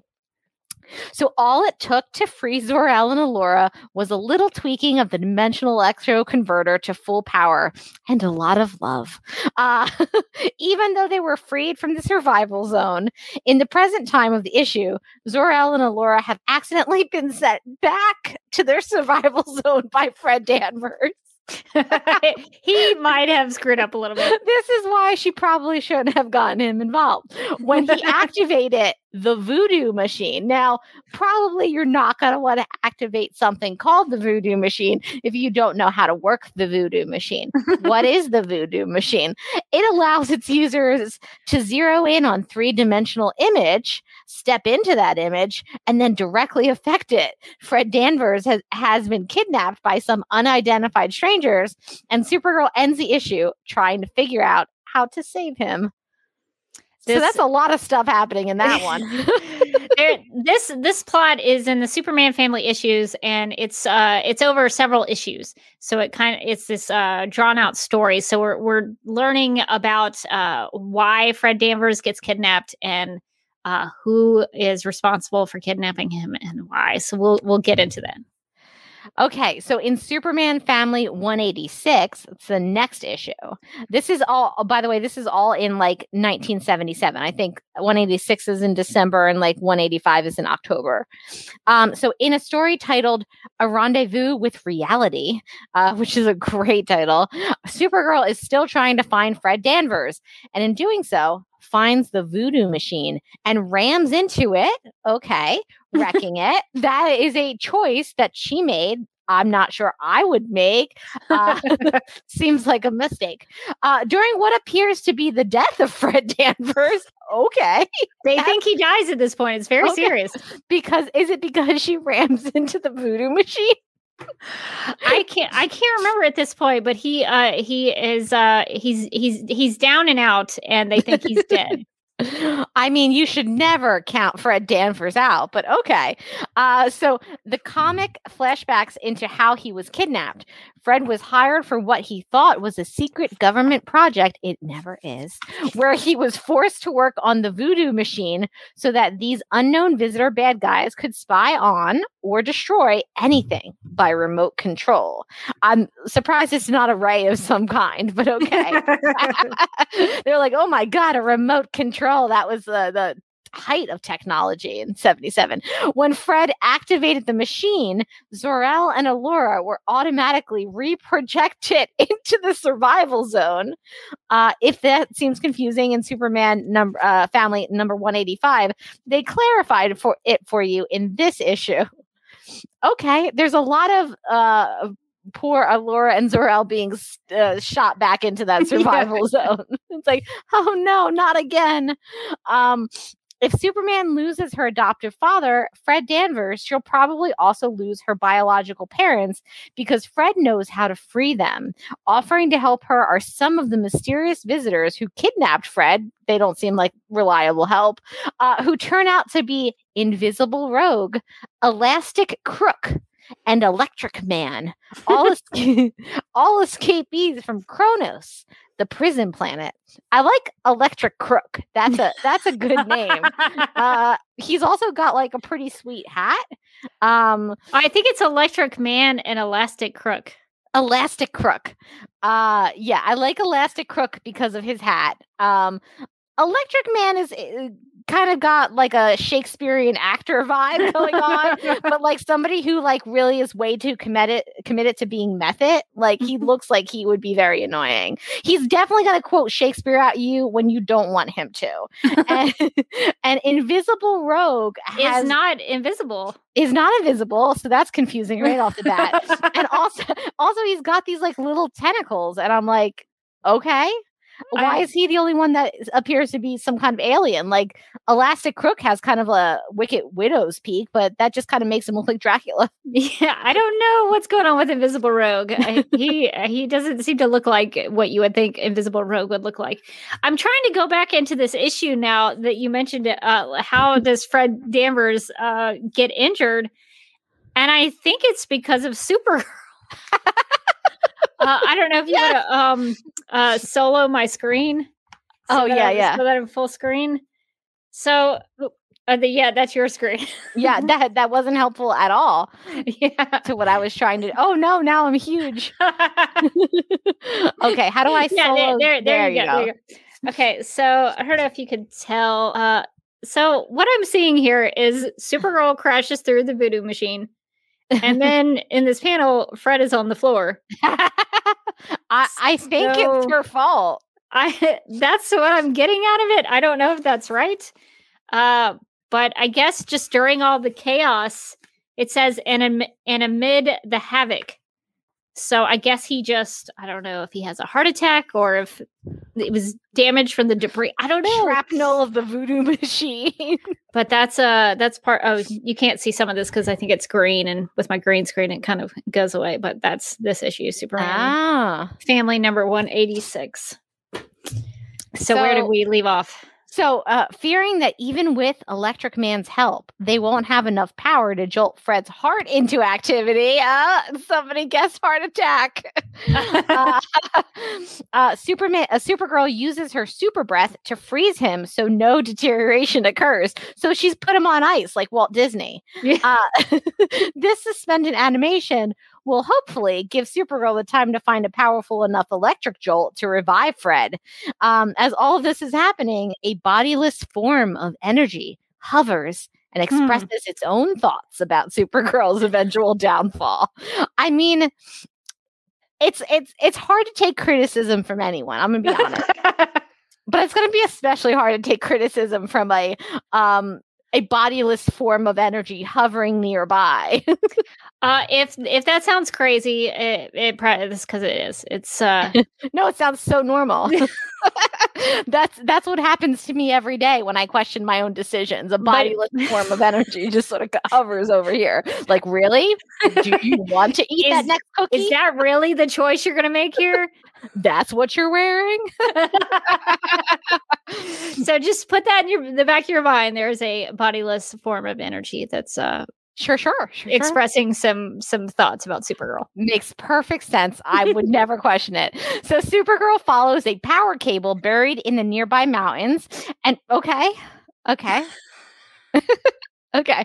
This kind of reminds me like on, on Lost. Do you remember when they find the big cable? Yes, and, and Hur- Hurley like And walks on it. Yeah. So she's doing that. Um, and realizes that the power cable has been um conked out by feedback when she smashed the lab in Superman family number 185. So it feels like there's a lot of repercussions of her just smashing things without thinking it through. And I can't imagine why that would be the case. uh, she gives it a spin and races the cable to try and beat the first surge of powers back to the lab. The power generated from Supergirl's plan is enough to bring Fred Danvers back to life. So she basically does like the the clear thing, but Yeah. with a mountain cable. So that's cool. you just have to go with this uh, Silver Age science. Just going with it. I, I mean, I don't. It makes perfect sense. I want to know when the bodiless. uh the energy orb comes back into play is is, is are they appro- is that approving of her choices is it like good job I don't know. We'll we'll get to it. Love that cable. Uh, with Fred back in action, he instructs Supergirl on how to get Zor-El and Alora out of that survival zone. So Supergirl ends this issue knowing there is someone behind all of this, but she still doesn't know who it is. But there's a hint. The bottom of the last page reads Don't miss the return of a villain from many years past in the next issue of Superman Family. And I can't imagine who that would be in this. I- Lar spotlight. I don't know. it's a mystery.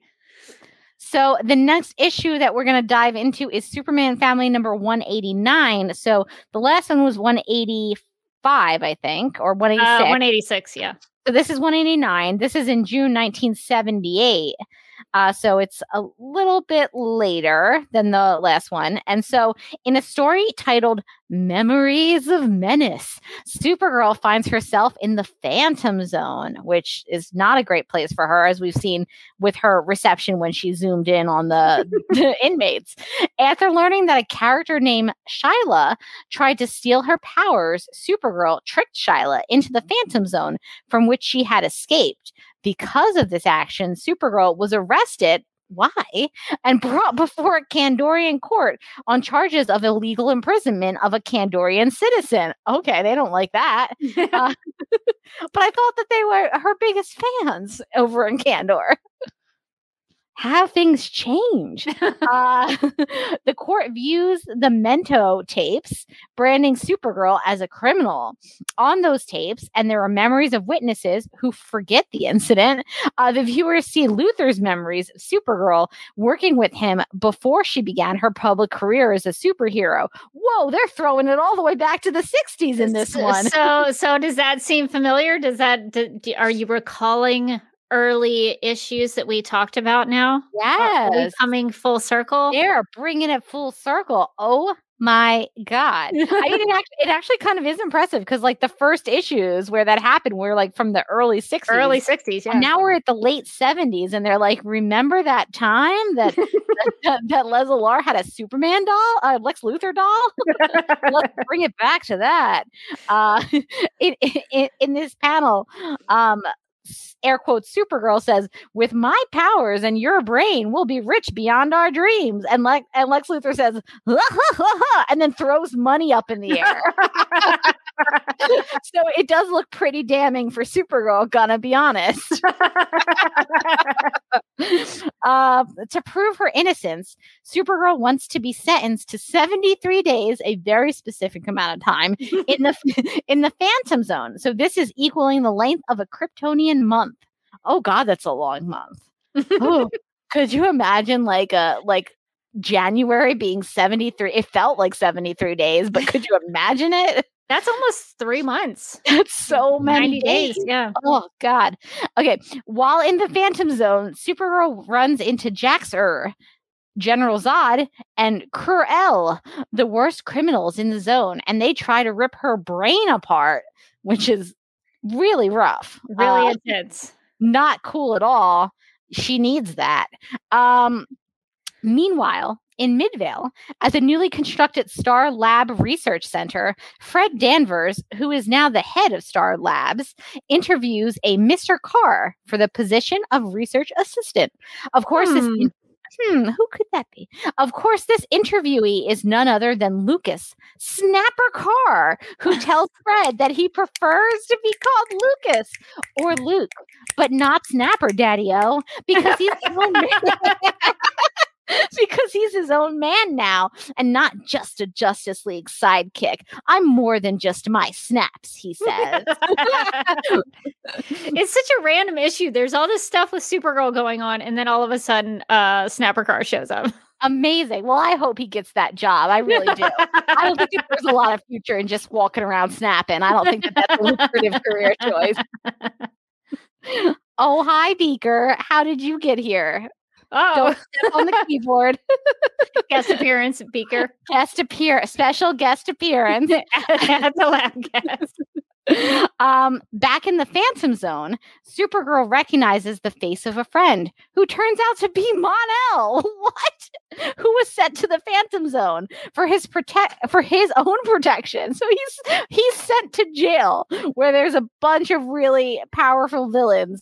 Somehow for his oh, after being exposed to lead, brutal for Mon-El. Brutal for Mon-El. The guy really can't catch a break, he? uh, he saw everything that happened with those Mentos tapes from the trial and knows that the criminal wasn't Supergirl. So Supergirl records Mon-El's memories on her own Mento tape projector. So this is really going to be a like a, a trial by Mento tape. It's going to be. It's going to be one of those uh, he said, she said, Mento tape said, Mento tape said situations. this is ridiculous. Um, the, the Mento tapes play in the Kandorian courtroom. Okay, I guess she's back after her 73 days, yes. revealing that Mon-El watched as the evil Kryptonian uh, Kandorian scientist Leslie Lar switched places with Supergirl to set the stage for her plans. Watched as she stole the identity of Supergirl's friend, Lena Thorul. Oh, oh hey, Which look this. Is, this is like a greatest hits of all of our favorite characters. they uh, he saw as she released the Phantom Zone criminals and betrayed her, and they betrayed her and finally disintegrated her to floating atoms. Oh, Les Lar was such a real one. Mon- Mon-El even saw how the real Supergirl recaptured the escapees. Man, Mon-El's just kind of sitting around, kind of watching all of this stuff happen like it's days of our lives. Well, just- what, can, what else can he do? He's just sitting in the back, go like with some popcorn, being like, "Well, I mean, if you're gonna have to be stuck in prison because of lead poisoning, this is pretty awesome." so, upon seeing this evidence, the Kandorian judge orders Supergirl to be immediately released from the Phantom Zone. So. Thanks to Mon-El, Supergirl is free. And that's, I mean, that's a real pal for you. Yeah. He, I wanna- came in pretty clutch. I want to know what happened with Snapper Carr's job interview. I think I think that's in another issue, and I don't think I read that. but I'm fairly certain he probably got the job. he definitely got the job. I feel I feel like he's probably he's maybe qualified. well, we'll have to follow up on that. And I think there was a question from the chat about Snapper Carr. Uh, New Rachel asks, "Was this before or after the robot hands?" This I is think a it was. Question. I think it was before. I think oh yeah. I think robot hands, which I don't even think we technically know they were robot hands. We just think they were robot hands. Oh, they were uh, definitely robot hands. but I think that was in the 80s, I want to say. So uh so yeah, this would have been before that. so there's there's a while before the robot hands. He's got he's got an exciting future ahead. Um, so our next issue that we're going to talk about is Superman Family 193. So that's February 1979. So it's another year later now. In a story titled The Gravity War, Supergirl is trying to stop Rudy Clement, uh, Clement an old school friend who is now known as the Gravitron Man. Because sure, uh, from warring with his cousin over plans for a gravitational device. But his name is the Graviton Man. Like, what is else is he gonna do? I think she's being a little unreasonable here. Uh, while she is in action to do so, she feels pain. Confused over what is causing her this pain, she hears an unidentified voice that says, I am the one who has influenced their powers so they can hurt you. It is I who cause your death, yet you cannot see or hear me. Ooh. I wonder who that is. Spooky. Oh, and that's it. That's that's it for that issue. This is Okay. This is, this is still part of this big arc that involves it with this uh this disembodied voice. well, I'm uh, excited to find out what's going on We're we're very close. voice. We're very close So in Super, reveal. Yeah, Superman Family 206. So that's in April 1981. So we're all the way in the 80s now. We've made it. Um, in, a, in a story titled Strangers at the Heart's Core, Linda get that sounds like a, a romance novel. It does. Uh, Linda gets a phone call from her adoptive mother, Edna Danvers, telling her that she will want to look for a surprise while she's on the campus of New Athens Experimental School, where she's currently employed. Uh, she thinks it might be a visit from Superman, but it turns out that Superman uh, turns out to be Gregory Reed, an actor who plays Superman in the movies. Now we're getting a little meta, aren't we? I can't tell if it's supposed to be a play on Christopher Reeve or George Reeves. That's so funny. Might be a mix of both. It could be, concluding that there is no way that Edna would know about Greg- Gregory's publicity stunt. Linda still wonders what the surprise is supposed to be. It's like it's not this Joker, this this famous guy. No way. Um, while in her office, still pondering all of this, she's visited by Fred and Ed- Edna Danvers, who slowly turn into Zor-El and Allura. And she's like, "Oh, mom and dad, God, I'm busy. I said I'd call you back later. Uh, from the hidden depths of her brain, the maid of the maid of might hears a chilling laughter that is not her own, saying, "I have finally succeeded, Supergirl. Your hours on Earth are numbered." Oh my gosh, chilling indeed. Supergirl immediately recognizes this voice as Leslie Lar, who is speaking to her from the astral plane. I like it in this issue. I think for the first time, I think this issue and maybe the issue with the court courtroom stuff, Leslie has a costume. This is like the first Ah. time Leslie has like a like a not a superhero, I guess like a villain costume. She has like the purple pants, the gold boots, and she's got a gold cape. Oh yeah. What I like about her super villain costume is that from far away, it doesn't look like the cape is holding on to anything at all. It's like what what are the dynamics of this cape? And it's only when you get close that you realize it's kind of like clasped just around her neck. Which you feel like would strangle her a whole lot as she was getting around.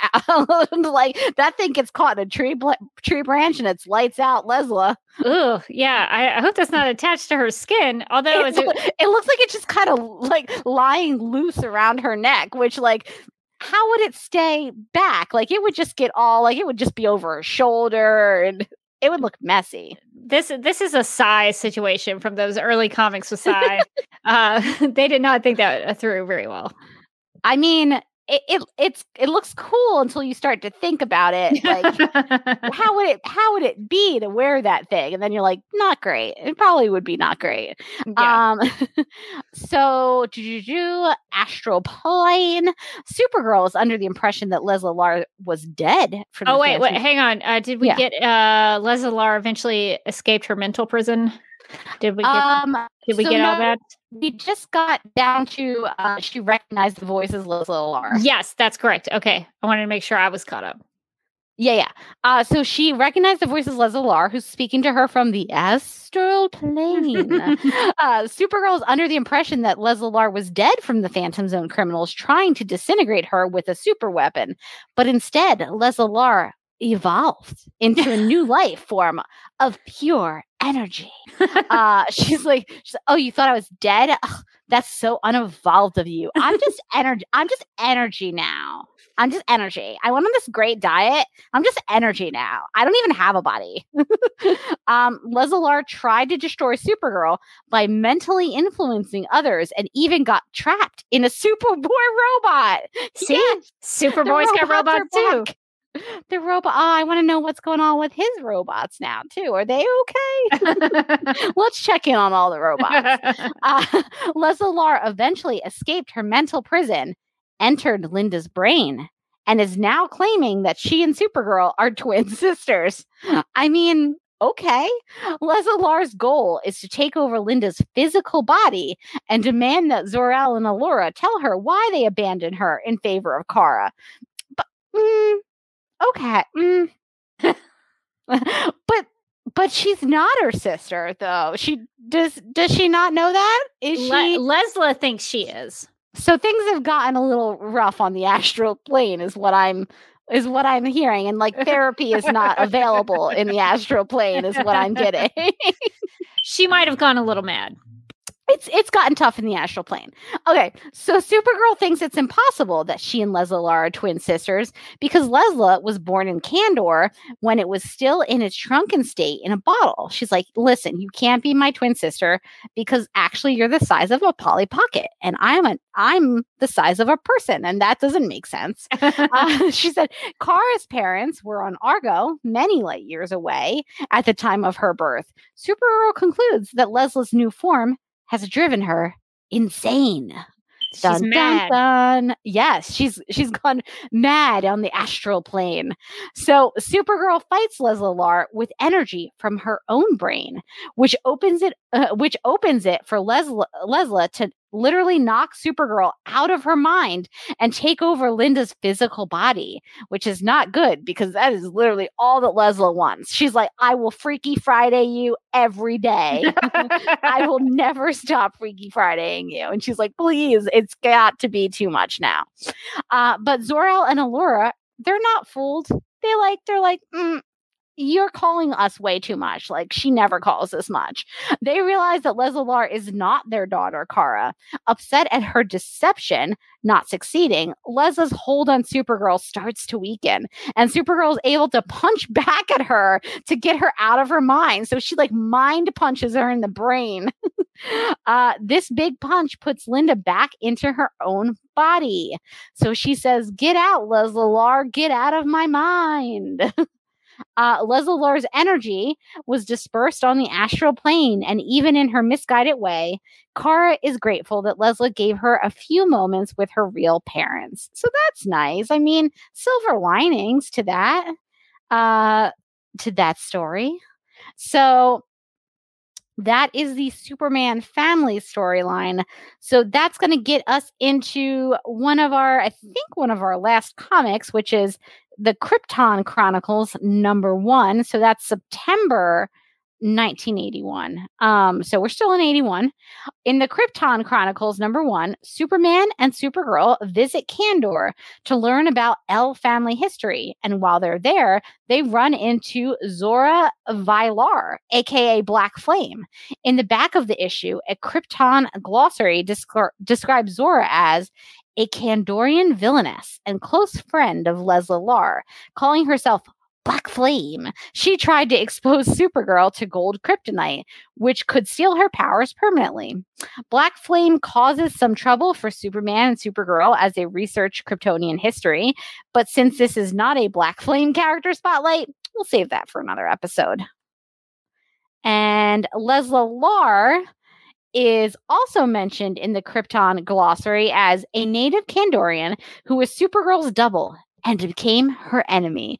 An orphan, Leslie took a surname from the family of her best friend, Zor- uh, Zora Vilar. So, oh, so that's interesting backstory for her. That actually makes me kind of sad for Leslie. I feel like I feel like Leslie just really wanted a friend and uh and and went about it in all of the worst possible ways. she wanted a better life for herself and she just wanted to take linda's because she uh, she really envied her and so that's kind of how things end for her Oh, that's so tough. So, if you're interested in the history of Krypton and the House of L, this is a great um, an in depth three issue series that dives into the L family tree. So, that's Krypton Chronicles uh, number one, and that's from September 1981. If you want to go and look that up, so that's pretty interesting stuff. I wish we knew. Wish we knew more about Leslie. um, that's i think the last of uh leslie lar in the comics wow, I really thought she was in it a lot more for some reason. she spanned several decades though you got to give her that That's true. Yeah, she starts in the 60s, she ends in the 80s. and she is trouble the whole time. does does not get any kind of redemption which is how i like my villains I know, it's awesome. Um okay, so Superman and Lois is our next um is our next Leslie Lar spotting. Um so in Superman and Lois season 1, we're going to be introduced to act actress Stacey Farber as DC Comics character Leslie Lar, who is described as the right hand to one of the most influential people on the planet and gone from a young idealistic dreamer to a hardened world worn dream killer. She's athletic, strong, and oftentimes heartless. So that's interesting. so so after all we just learned about leslie lar do you think that lines up with the comic book version I mean, I don't know. It's kind of interesting. I don't know that I I wouldn't say that the comic book version was like a a dream killer. I think that she was so focused on trying to be famous and take over Supergirl's life. I that like she wasn't really trying to like kill other people. It was all about the end goal of being Supergirl. So she was like, I'll be Supergirl, but I'm going to have to kill this person, this person, this person to accomplish that. But then it's going to be great. And then I'm just going to make arches everywhere and no one can stop me. arch here, arch there. Everywhere in Arch. I mean, I thought that she, like, when she was Supergirl, she wasn't all bad because she had some good ideas. Like, she did and she executed it perfectly Yeah, so I think that there's deep inside of Leslie Lar, I think that there was some heroic potential. She was just uh, too focused on single white femaling uh Car- Linda, I guess at that point, and being Supergirl, that she couldn't really just be herself, and that's uh, that's a sad lesson. So this this Leslie this Leslie Oh. Lar seems a little different. Uh morgan could you hear me i think i was frozen Oh, I think you froze. Yeah, yeah okay but do i do i look like i'm back you are definitely back. Yeah. And also, I think my uh, smoke detector is chirping. So, uh, my apologies. it decided to start chirping at this very moment. It could Of not course. wait. It could not wait until after podcasting. Uh, so, if you hear something really annoying, my apologies. I'm trying to mute I- myself as much as possible. I thought it was just your like hazy c- criticism of yourself, but it was just like a, a beep. yeah, no, no, it's uh, it's my smoke detector d- uh, determining uh, it's time uh, for new batteries. So, what do you think of this description of this Leslie Lar? I think it sounds nothing like the comic book Leslie It's uh it's pretty disappointing. I'll see where it goes, but I wish she was like from Kandor. I wish she I mean maybe maybe they'll reveal her to be that, but eh, I'll try to keep an open mind, but it doesn't she's not even like a scientist. Slash villain. Yeah, slash criminal. I think for me, what doesn't make the most sense is having Leslie Lar in Superman and Lois when all of her obsession is on Supergirl. Like, You could have had her on a Supergirl series that ran for six seasons. yeah, that's that show has been on kind of a while. Like it's been several years. There are a lot of opportunities. She is it's one of the few instances I feel like where I'm saying she is primarily a Supergirl villain, where usually we get these villains on Supergirl where we're like, okay, well that's a Superman villain, but I guess Supergirl's fighting him now or like, okay, this is a villain from some, you know, other comic, but uh, now Supergirl's fighting him and like here you go this is a Supergirl villain. And instead of putting her on Supergirl, we have her on Superman and Lois. And like also as Superman and Lois, why would you choose a primary Supergirl villain for one of your villains on the show? It just to me it doesn't make sense. Like it's not like Superman is short on villains. There's a lot of them. And they're just recasting all of them. Uh, that- Exactly. So it doesn't matter if they've been on Supergirl or not. They can do whatever they want to with them. Yeah, it's fr- it's frustrating because they had a chance to do a uh, do a Leslie on Supergirl and they didn't take it. So that's it's pretty annoying. Yeah, it's a it's a little strange. Uh, I don't know. Uh, I, I just it's I it's hard to it's hard to imagine how this Leslie Lar is gonna stack up against the comic book version when the comic book version is so focused on stealing Supergirl's life, and so obviously that's not that can't be the same. And it's not like Supergirl didn't ever do a storyline where there was another somebody who looked like Supergirl who was trying to take over her life. They did that with Red Daughter. Yeah, exactly, exactly, and they could have very easily done that. Like Red, you know, the Red Sun or whatever is a Superman story. They could have just done that same story, but with Leslie Lar. Uh, they could have. Uh, it just uh, makes me wonder if they knew who Leslie Lar is. Uh, They could have even had Melissa Benoist as Leslie Lar. Like, ooh, I that look, would be so, the I look so dream. much like you. And then she goes, hmm, with her eyebrow up in the air. I'm your and, like- twin sister. and a nearby dog starts barking, and it's like, dun, dun, dun. Yeah, they could have easily done Leslie in the show, but they uh, just chose not to. Well, I think that's going to wrap it up for our Leslie character spotlight. But uh, I think we have some snap judgments. So you want to make some snap judgments? Always. In the game of snap judgments, each person is presented with two options, but must only choose one. First instincts are recommended, and explanations are unnecessary. Okay, first one Zonophone or Mentodome. And I'm going to try to pull up a, an overlay so you can see the difference. Uh, you might Hmm. want to you might want to vamp. It might take me a while because I have so many Oh, overlays. sure. so, so the Mentodome, if, if you remember, is not does have has nothing to do with Mento candy. It's just like a, a weird thing that you put on your head that's got spikes. Why does it have a spikes? I don't know. It's just part of the design. Just don't question it. Just put it on your head. Um, so that's the that's the Mento Dome. Now the Zonophone is basically Zoom, right? It's it's Zoom, but only for the Phantom Zone. So you want to talk to General Zod, you're good. You want to talk to Jax-Ur, you're great. You want to talk to Lesla-Lar, she's been disintegrated. So you can't talk to her.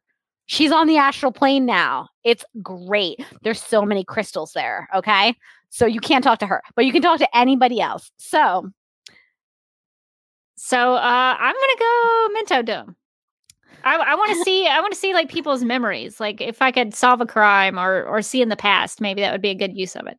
yeah, I'm gonna go to the Mento Dome too, because I would love to to just kind of watch the past kind of like a television show. They'd be like, this is actually just for like quickly checking on something. It's not for entertainment. I'd have a big bowl of popcorn. And I'd say, not for you, maybe. And I just keep watching. so let's see if anybody's made their snap judgment in the chat. Looks like Jen says zonophone. Uh, so you're talking to some zoners, some phantom zoners, and uh, Kenny says Minto Dome. So we're we're we're pretty we're pretty skewed on the Mento Dome. I I would be interested, like if you're if you're using the Zonophone, who are you calling? Like you, let's say you could only call one person. Which of which one Phantom Zone person are you calling? Oh, that's that's a tough one. There's some good options. Uh, maybe mm, I you, uh, you, you can't talk to Les- Leslie You can't talk to Leslie She is disintegrated. She's on the Phantom Zone now, Rebecca. She's selling essential oils.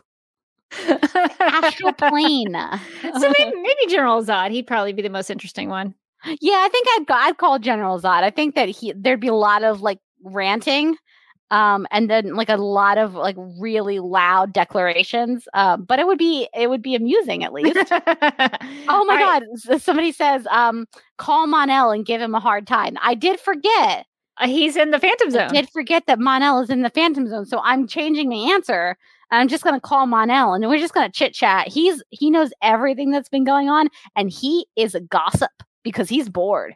So Mon-El is gonna like you were talking about who has the tea. Mon-El does because he's got nothing else going on. Yeah, Jen uh, changed uh, her mind, uh, going for Mento Dome on this one. But she would. She says that she would probably talk to Zod if she had yeah, to. yeah. Zod would Zod would be an interesting character in there. Okay, so the next snap judgment is uh, being stuck in the astral plane with Lesla-Lar or the Phantom Zone with Mon-El. So a similar question. Hmm. So Morgan, what would you say? So that's tough because I feel like if you're on the astral plane with Leslie Lars, she's gonna try to get you into like a mar- multi-level marketing scheme, um, and I don't know that I, I I don't know that I want that. On the on the other hand, she's gonna teach me all about crystals. Um, meanwhile, Mon-El really does know what's going on with everybody. And he's going to be talking about things like it's like the real housewives, and he knows like everybody who hates everybody else. Uh, So I so I think I'm going to go with Mon-El. As much as I love my girl Leslie Lar, Mon-El definitely is like, you would not believe what Kara said about Cal the other day. It was brutal. Okay, my internet is being goofy, so I'm sorry if things are uh, weird. Uh, it's Oh, like, no. it's like freezing for me. I'm having lots of problems tonight. My my smoke detectors are chirping. My internet's going in and Everything's out. going awry. What is happening? It's Leslie Lar from the astral zone. It is. She is trying to She's take on the astral plane and she's trying to take you down. so my apologies for like coming in and out. Um, I would probably say I don't know. I'd be interested in the astral plane with Lesla-Lar. What's what's going on in the astral plane? I think that's where I would want to go. Do we have That- any? Uh, sorry, go ahead. I said, I said that's that's a that's a good one. I think I think the astral plane's probably pretty wild, and Leslie is at this point definitely wild. So you're gonna have a good time. definitely, She's definitely insane at this point. uh, do we have anybody in the chat making a snap It looks like it's uh so Rachel said I would talk to Zod if he was the version from Krypton. Um uh it says Rog Vortex says the zone with Mon-El. Um Jen Tucker says the Phantom Zone. Time doesn't pass there, right? So that's I mean That's I think good. it does pass, right? But is it slower? Uh, I don't. I don't think you age though. Like I think Oh. time time is still happening, but like you're not aging. I think. Interesting, interesting. Yeah. So you can kind of keep the youthful glow. yeah, you, you. you you stay your same age. Um, yeah, I think that that's uh, yeah, I would I would stick with the I would stick in the Phantom Zone. I think with Mon-El, I think we'd eh, we'd have a good time. All right, so our last snap judgment is a big one. Okay, Better villain, Lesla-Lar or Black Flame? So- What- what's your choice here, Morgan? there are good arguments to be made for both because Leslie has a lot of really elaborate plans that, but on the other hand, Black Flame is really overdramatic, which I like in my villains. Black Flame is like I'm I'm hiding out. And so I need this horse to go wild on a mountain.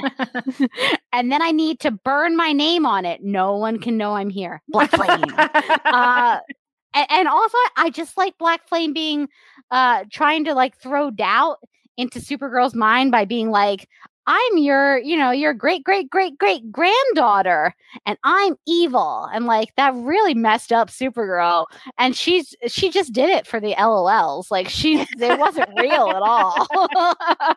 she's like made made you look. Um, so I don't know. I think I- almost want to go with Black Flame, but I, I I just like that eyebrow of Leslie Lars. I think it's so evil, and uh, and I, I just like that that like in the grand scheme of things, Leslie Lar has one major thing, and it's consistently Freaky Fridaying Supergirl, and I like that she's stuck to her evil She's plan. consistent. Yeah. She's consistent. She's always going to come at Supergirl with the same evil plan. And it's like, I'm taking your life. I'm taking your life. Freaky Friday. Um, and so I I like that like she's found her niche and she's she, she doesn't have to do all that crazy stuff. She knows what she wants. Well, and Black Flame and Leslie Lar both tried to convince Supergirl they're related. Yeah, that's which true. I think it's interesting. Yeah, it's, That's uh, true. It's, a, it's a, trick they both play on her. Uh, let's see. What are some thoughts in the chat? Looks like uh, Claudia says Black Flame. Uh, uh, I guess Rogue Vortex 58 says Leslie Lar. Kenny says Black Flame. Uh, Jen says Leslie Lar. So we got a divided group here. uh, it looks like I think this is Claudia says, I'm all about super extra black flame. she is extra. She goes uh she goes a little too dramatic, I think. She's she's really big. She is. She goes, she's going big. So Rebecca, which would you which would you go for? Oh, did I not answer? Uh, I don't think you did. I mean Leslie. I mean, yeah. She's she's like one of my favorite Supergirl villains. Black She's, Flame she's a classic. Black Flame is just like the uh, like your your your poor man's Leslie Lar is I think what Black Flame is. She's got a she's got a cool name. She's got like the cool, you know, the the eye mask. So she's already got her. She the one thing she had on Leslie Lar was she had the outfit a little earlier that Leslie Lar did. Uh, but I, I think she's just kind of your poor man's Leslie Lar. So I'm gonna go Leslie Lar on that one. That's uh that's pretty easy for me because Leslie Lar is top tier Supergirl villain. I also like the alliteration of Leslie Lar's name. It's just fun to say. Yeah, there's a lot of LLs in the Superman mythology, so There really are. uh, that uh, that LL should be a lot more famous, if you ask me. All right, well, we will uh, wrap up our snap judgments and get to some plugs. No judgments on your snap judgments. All right, can you hear the chirp? Yeah, it's so loud. oh, that's so annoying. Why did it wait until I had to live stream? I It's so swear I wasn't doing it earlier today. I think it's been getting louder too because like at some point I was like is is her is the battery in her smoke detector dying? I hear like a little like a light chirp and it before it was kind of like I'm dying. I'm psst, I'm dying. And now it's like I'm dying. My apologies to everyone. Um, all right, so let's get into some Supergirl Radio and DC TV plugs. If you would like to contact Supergirl Radio, you can post a comment on our website at supergirlradio.com. You can email us at supergirlradio at gmail.com. If you'd like to leave us a voicemail, you can call us at 678-718-7252 and make sure to write and call in before Tuesdays at 6.30 p.m. Eastern. You can like us on Facebook and follow us on Twitter and Instagram, all at Supergirl Radio. You can listen to us on Apple Podcasts, Stitcher, iHeartRadio, Google Podcasts, Radio Public, Podchaser, and Spotify, where we also have a Spotify playlist that includes music featured on and inspired by the CW Supergirl TV series. We are listed on DC's fan page, which you can find at dccomics.com slash DC fans. If you like what we do, we encourage you to give us a rating and write us a review on Apple Podcasts and Stitcher. You can find links to everything I just mentioned on supergirlradio.com on the right side of the page. And now we throw it over to Amy from the Legends of Tomorrow podcast for the DC TV plugs. Supergirl Radio is part of the DCTV Podcast Network, so if you're interested in The Flash, Black Lightning, Legends of Tomorrow, Batwoman, Titans, Stargirl, Green Lantern, Strange Adventures, and the upcoming Superman and Lois series, or DCTV After Dark, make sure to follow DCTV Podcasts on social media and subscribe to the podcast mega feed if you want all those podcasts in one place. If you enjoy our Supergirl Radio live streams, make sure to subscribe to the DCTV Podcast YouTube channel and hit that notification bell to get notified when we go live and wired. DCTV Podcast also has a TeePublic store, so if you are in need of some new DCTV related t-shirts, tank tops, sweatshirts, onesies, mugs, notebooks, pillows, or stickers, go to supergirlradio.com and click on the TeePublic store link at the top of the page. And speaking of TeePublic, I, I, thought we would talk about some villain designs that we have Ooh. in the store. So we've got some Lex Luthor. We've got a really cute Brainiac. He's Oh, the so Brainy's so cute. He's so adorable. So we got some Lex and Brainy and uh, Br- Brainiac. I shouldn't say Brainy. Br- Brainy is Brainiac Five. Brainiac is the villain. Uh, we got some Mxyzptlk. Uh, so if you need to know how to spell his name, it's all there for you. And uh, we've also got a rain design. So if you want to get some villain uh, t-shirts or mugs or stickers, we've got them in the DCTV podcast uh, TeePublic store. We got your villain merch. Don't worry. We need to we need to find uh like a Lesla-Lar like TeePublic shirt now. We need to put it out into the atmosphere, put it out into the astral, project it into the astral plane that we want a Leslie Lar shirt. uh, that's probably not going to be there, but we could we could design something. Ooh, We I'm gonna I'm just gonna hold my crystal tonight and think really hard about it, and I'll put it out into the universe. we we will have to think of a, a, a good way to honor Lesla-Lar and uh, maybe maybe it's just a, maybe it's just an eyebrow. just an eyebrow. Well, the only way you can tell them apart. we'll figure out a way to do a uh, uh, uh, villainous uh, t-shirt design. All right. Well, uh, Morgan, uh, we haven't thanked uh, some reviews in a while, so No, um, we maybe totally maybe we should. should do that. So we'd like to thank Average Joe 91 and Laura Ann on Apple Podcasts for their reviews. Thank you guys so much for the lovely uh the lovely five-star reviews that you left the podcast. I have to say it really does help us um when people go into Apple and, and leave the reviews for the podcast. I know it helps in the ratings and like helps the podcast like show up for people in their feeds and and also we just like them. Uh it's always nice to get them. I'm not gonna lie. It makes us feel really good. just good for the old ego, you know. so Uh, thank you and and definitely keep those uh keep those reviews coming. Um if you if you could, if you have the time, that'd be great. Yes, thank you, and please uh, continue to do that. And one thing I didn't put in the Google Doc, which I'm a little upset with myself, uh, oh, the DCTV podcast plugs. I forgot to put that in the doc. Gasp. Oh no. How will I do it? uh, we might have to wing it this time. Uh, Oh so, no, I'm gonna forget all of the podcast. so Morgan, if you just want to summarize, uh, kind of what the plugs contest Oh, sure, is yeah. about. yeah. so, so we have a, a a a contest for the DC TV podcast plugs. You know the plugs that we have at the end of the episode, and we just want you to record all the plugs and and send it in and we'll send you out like a little um a little gift to say thank you and then your plugs will be at the end of the episode. What's important about this contest really is that your plugs will be at the end of the episode and then i won't have to do them. So if you don't get your plugs in i'm going to have to do it and that's going to be hard for me personally and so i'd really like you guys to come through for me because there are just so many podcasts there are so many shows and there are so many podcasts and it's tiring when you have to say them all all the time in a row. It's like oh black lightning podcast oh strange adventures podcast. I don't want to have to say them over and over again you know? I want to keep it fresh. I have to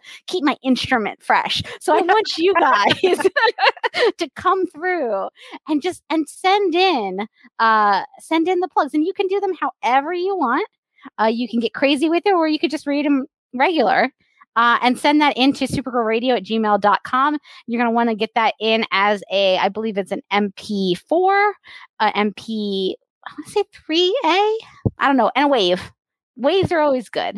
Yes, uh, my internet is goofing up again. I, I am blaming all of this disaster on Lesla-Lar and the snow that we had in uh, my my area today. So if uh, if it looks weird on uh, the live stream, it's my apologies uh, for that. So, Uh, um, I I have to say, Rachel just in the chat said, Hey, Morgan, did you hear there might be another Constantine show on HBO Max? I did not hear that, Rachel. And it concerns me because that's one more podcast that's going to get added to that list that I'm going to have to read. That's one that's the list gets longer. And also, we've had a Constantine show and like now do I have to rate the percentage that I'm going to have that I'm going to be willing to watch this show cuz it's still at 2%. Is Matt Ryan in it? I'll watch it. know. Maybe maybe I'll watch it if he's in it. Like a like a good version of of the show with him in it. I'd be interested in that. maybe So, so should Keanu we, Reeves. uh, maybe Keanu Reeves. He he was in Let's the, bring him the- back. the film Constantine, uh, the Constantine film. Should we read the list of the DC TV podcasts? I, I pulled it up. Uh, if you want to participate in the plugs contest, you have till February 21st to submit them. Uh, it's uh, so here are the podcasts you have to mention: Supergirl Radio, Superman and Lois Radio, The Flash podcast, Legends of Tomorrow podcast, Black Lightning podcast, Batwoman podcast, Titans and Doom Patrol podcast, Stargirl podcast, Justice League Dark podcast, Green Lantern podcast, Strange Adventures podcast, and DC TV After Dark. So those are all of the podcasts that you have to mention in your recording. So uh, I guess uh, we'll just uh, do our personal plugs and we'll get out of here so that I can do my duty and change my smoke detectors. Why do they always start chirping like the worst hours? It's always either like 4 a.m. or 10 o'clock at night. That's usually uh, It's when always they it's always the way. It's it's always when you're it's usually when you're sleeping though. Or Yes. about to fall asleep, like you're so tired and your like eyes are closing and it's like chirp, chirp.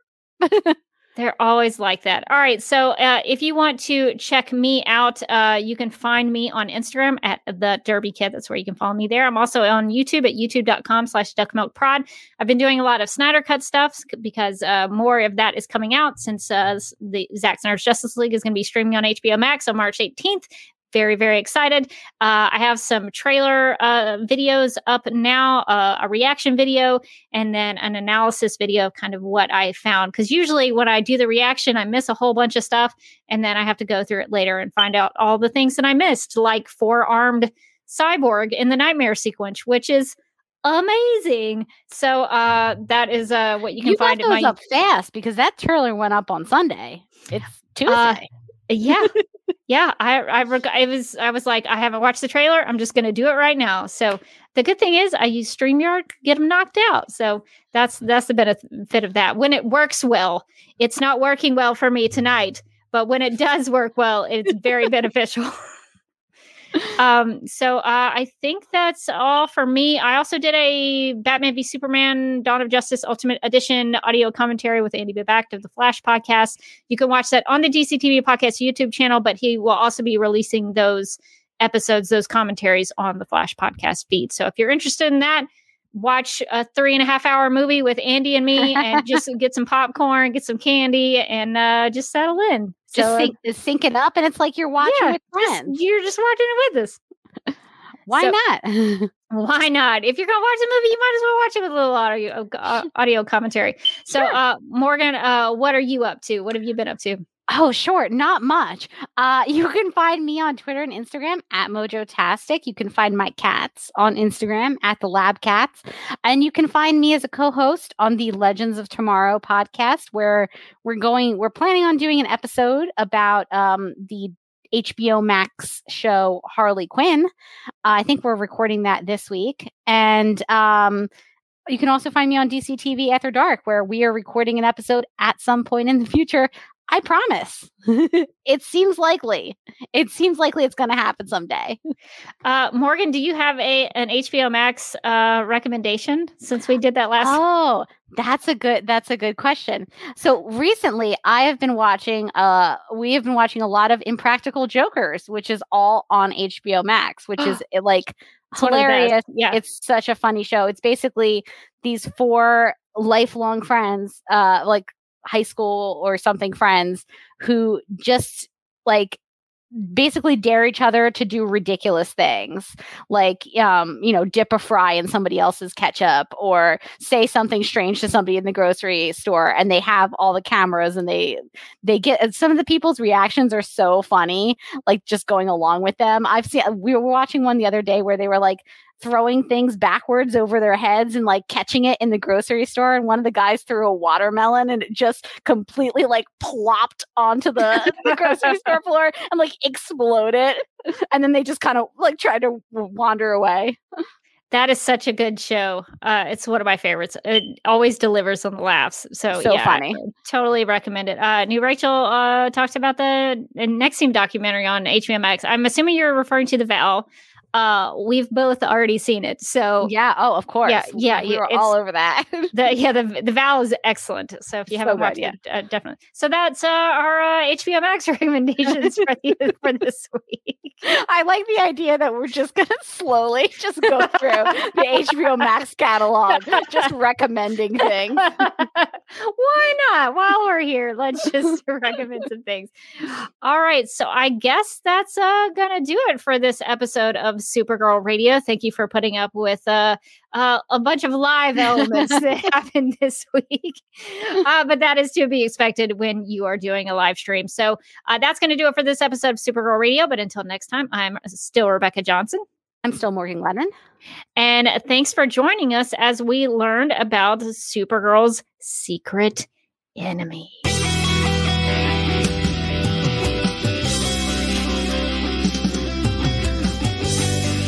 DCTV podcast. There's too many now! Exclamation point. Is being, becoming a human burrito a plus or a minus? I don't know. It does seem snug. I mean, they say you are what you eat. oh, oh no! So I do a podcast called Supergirl Radio, and one of our segments is Lena Luthor Boardroom or Ballroom because she looks like a boss in this coat.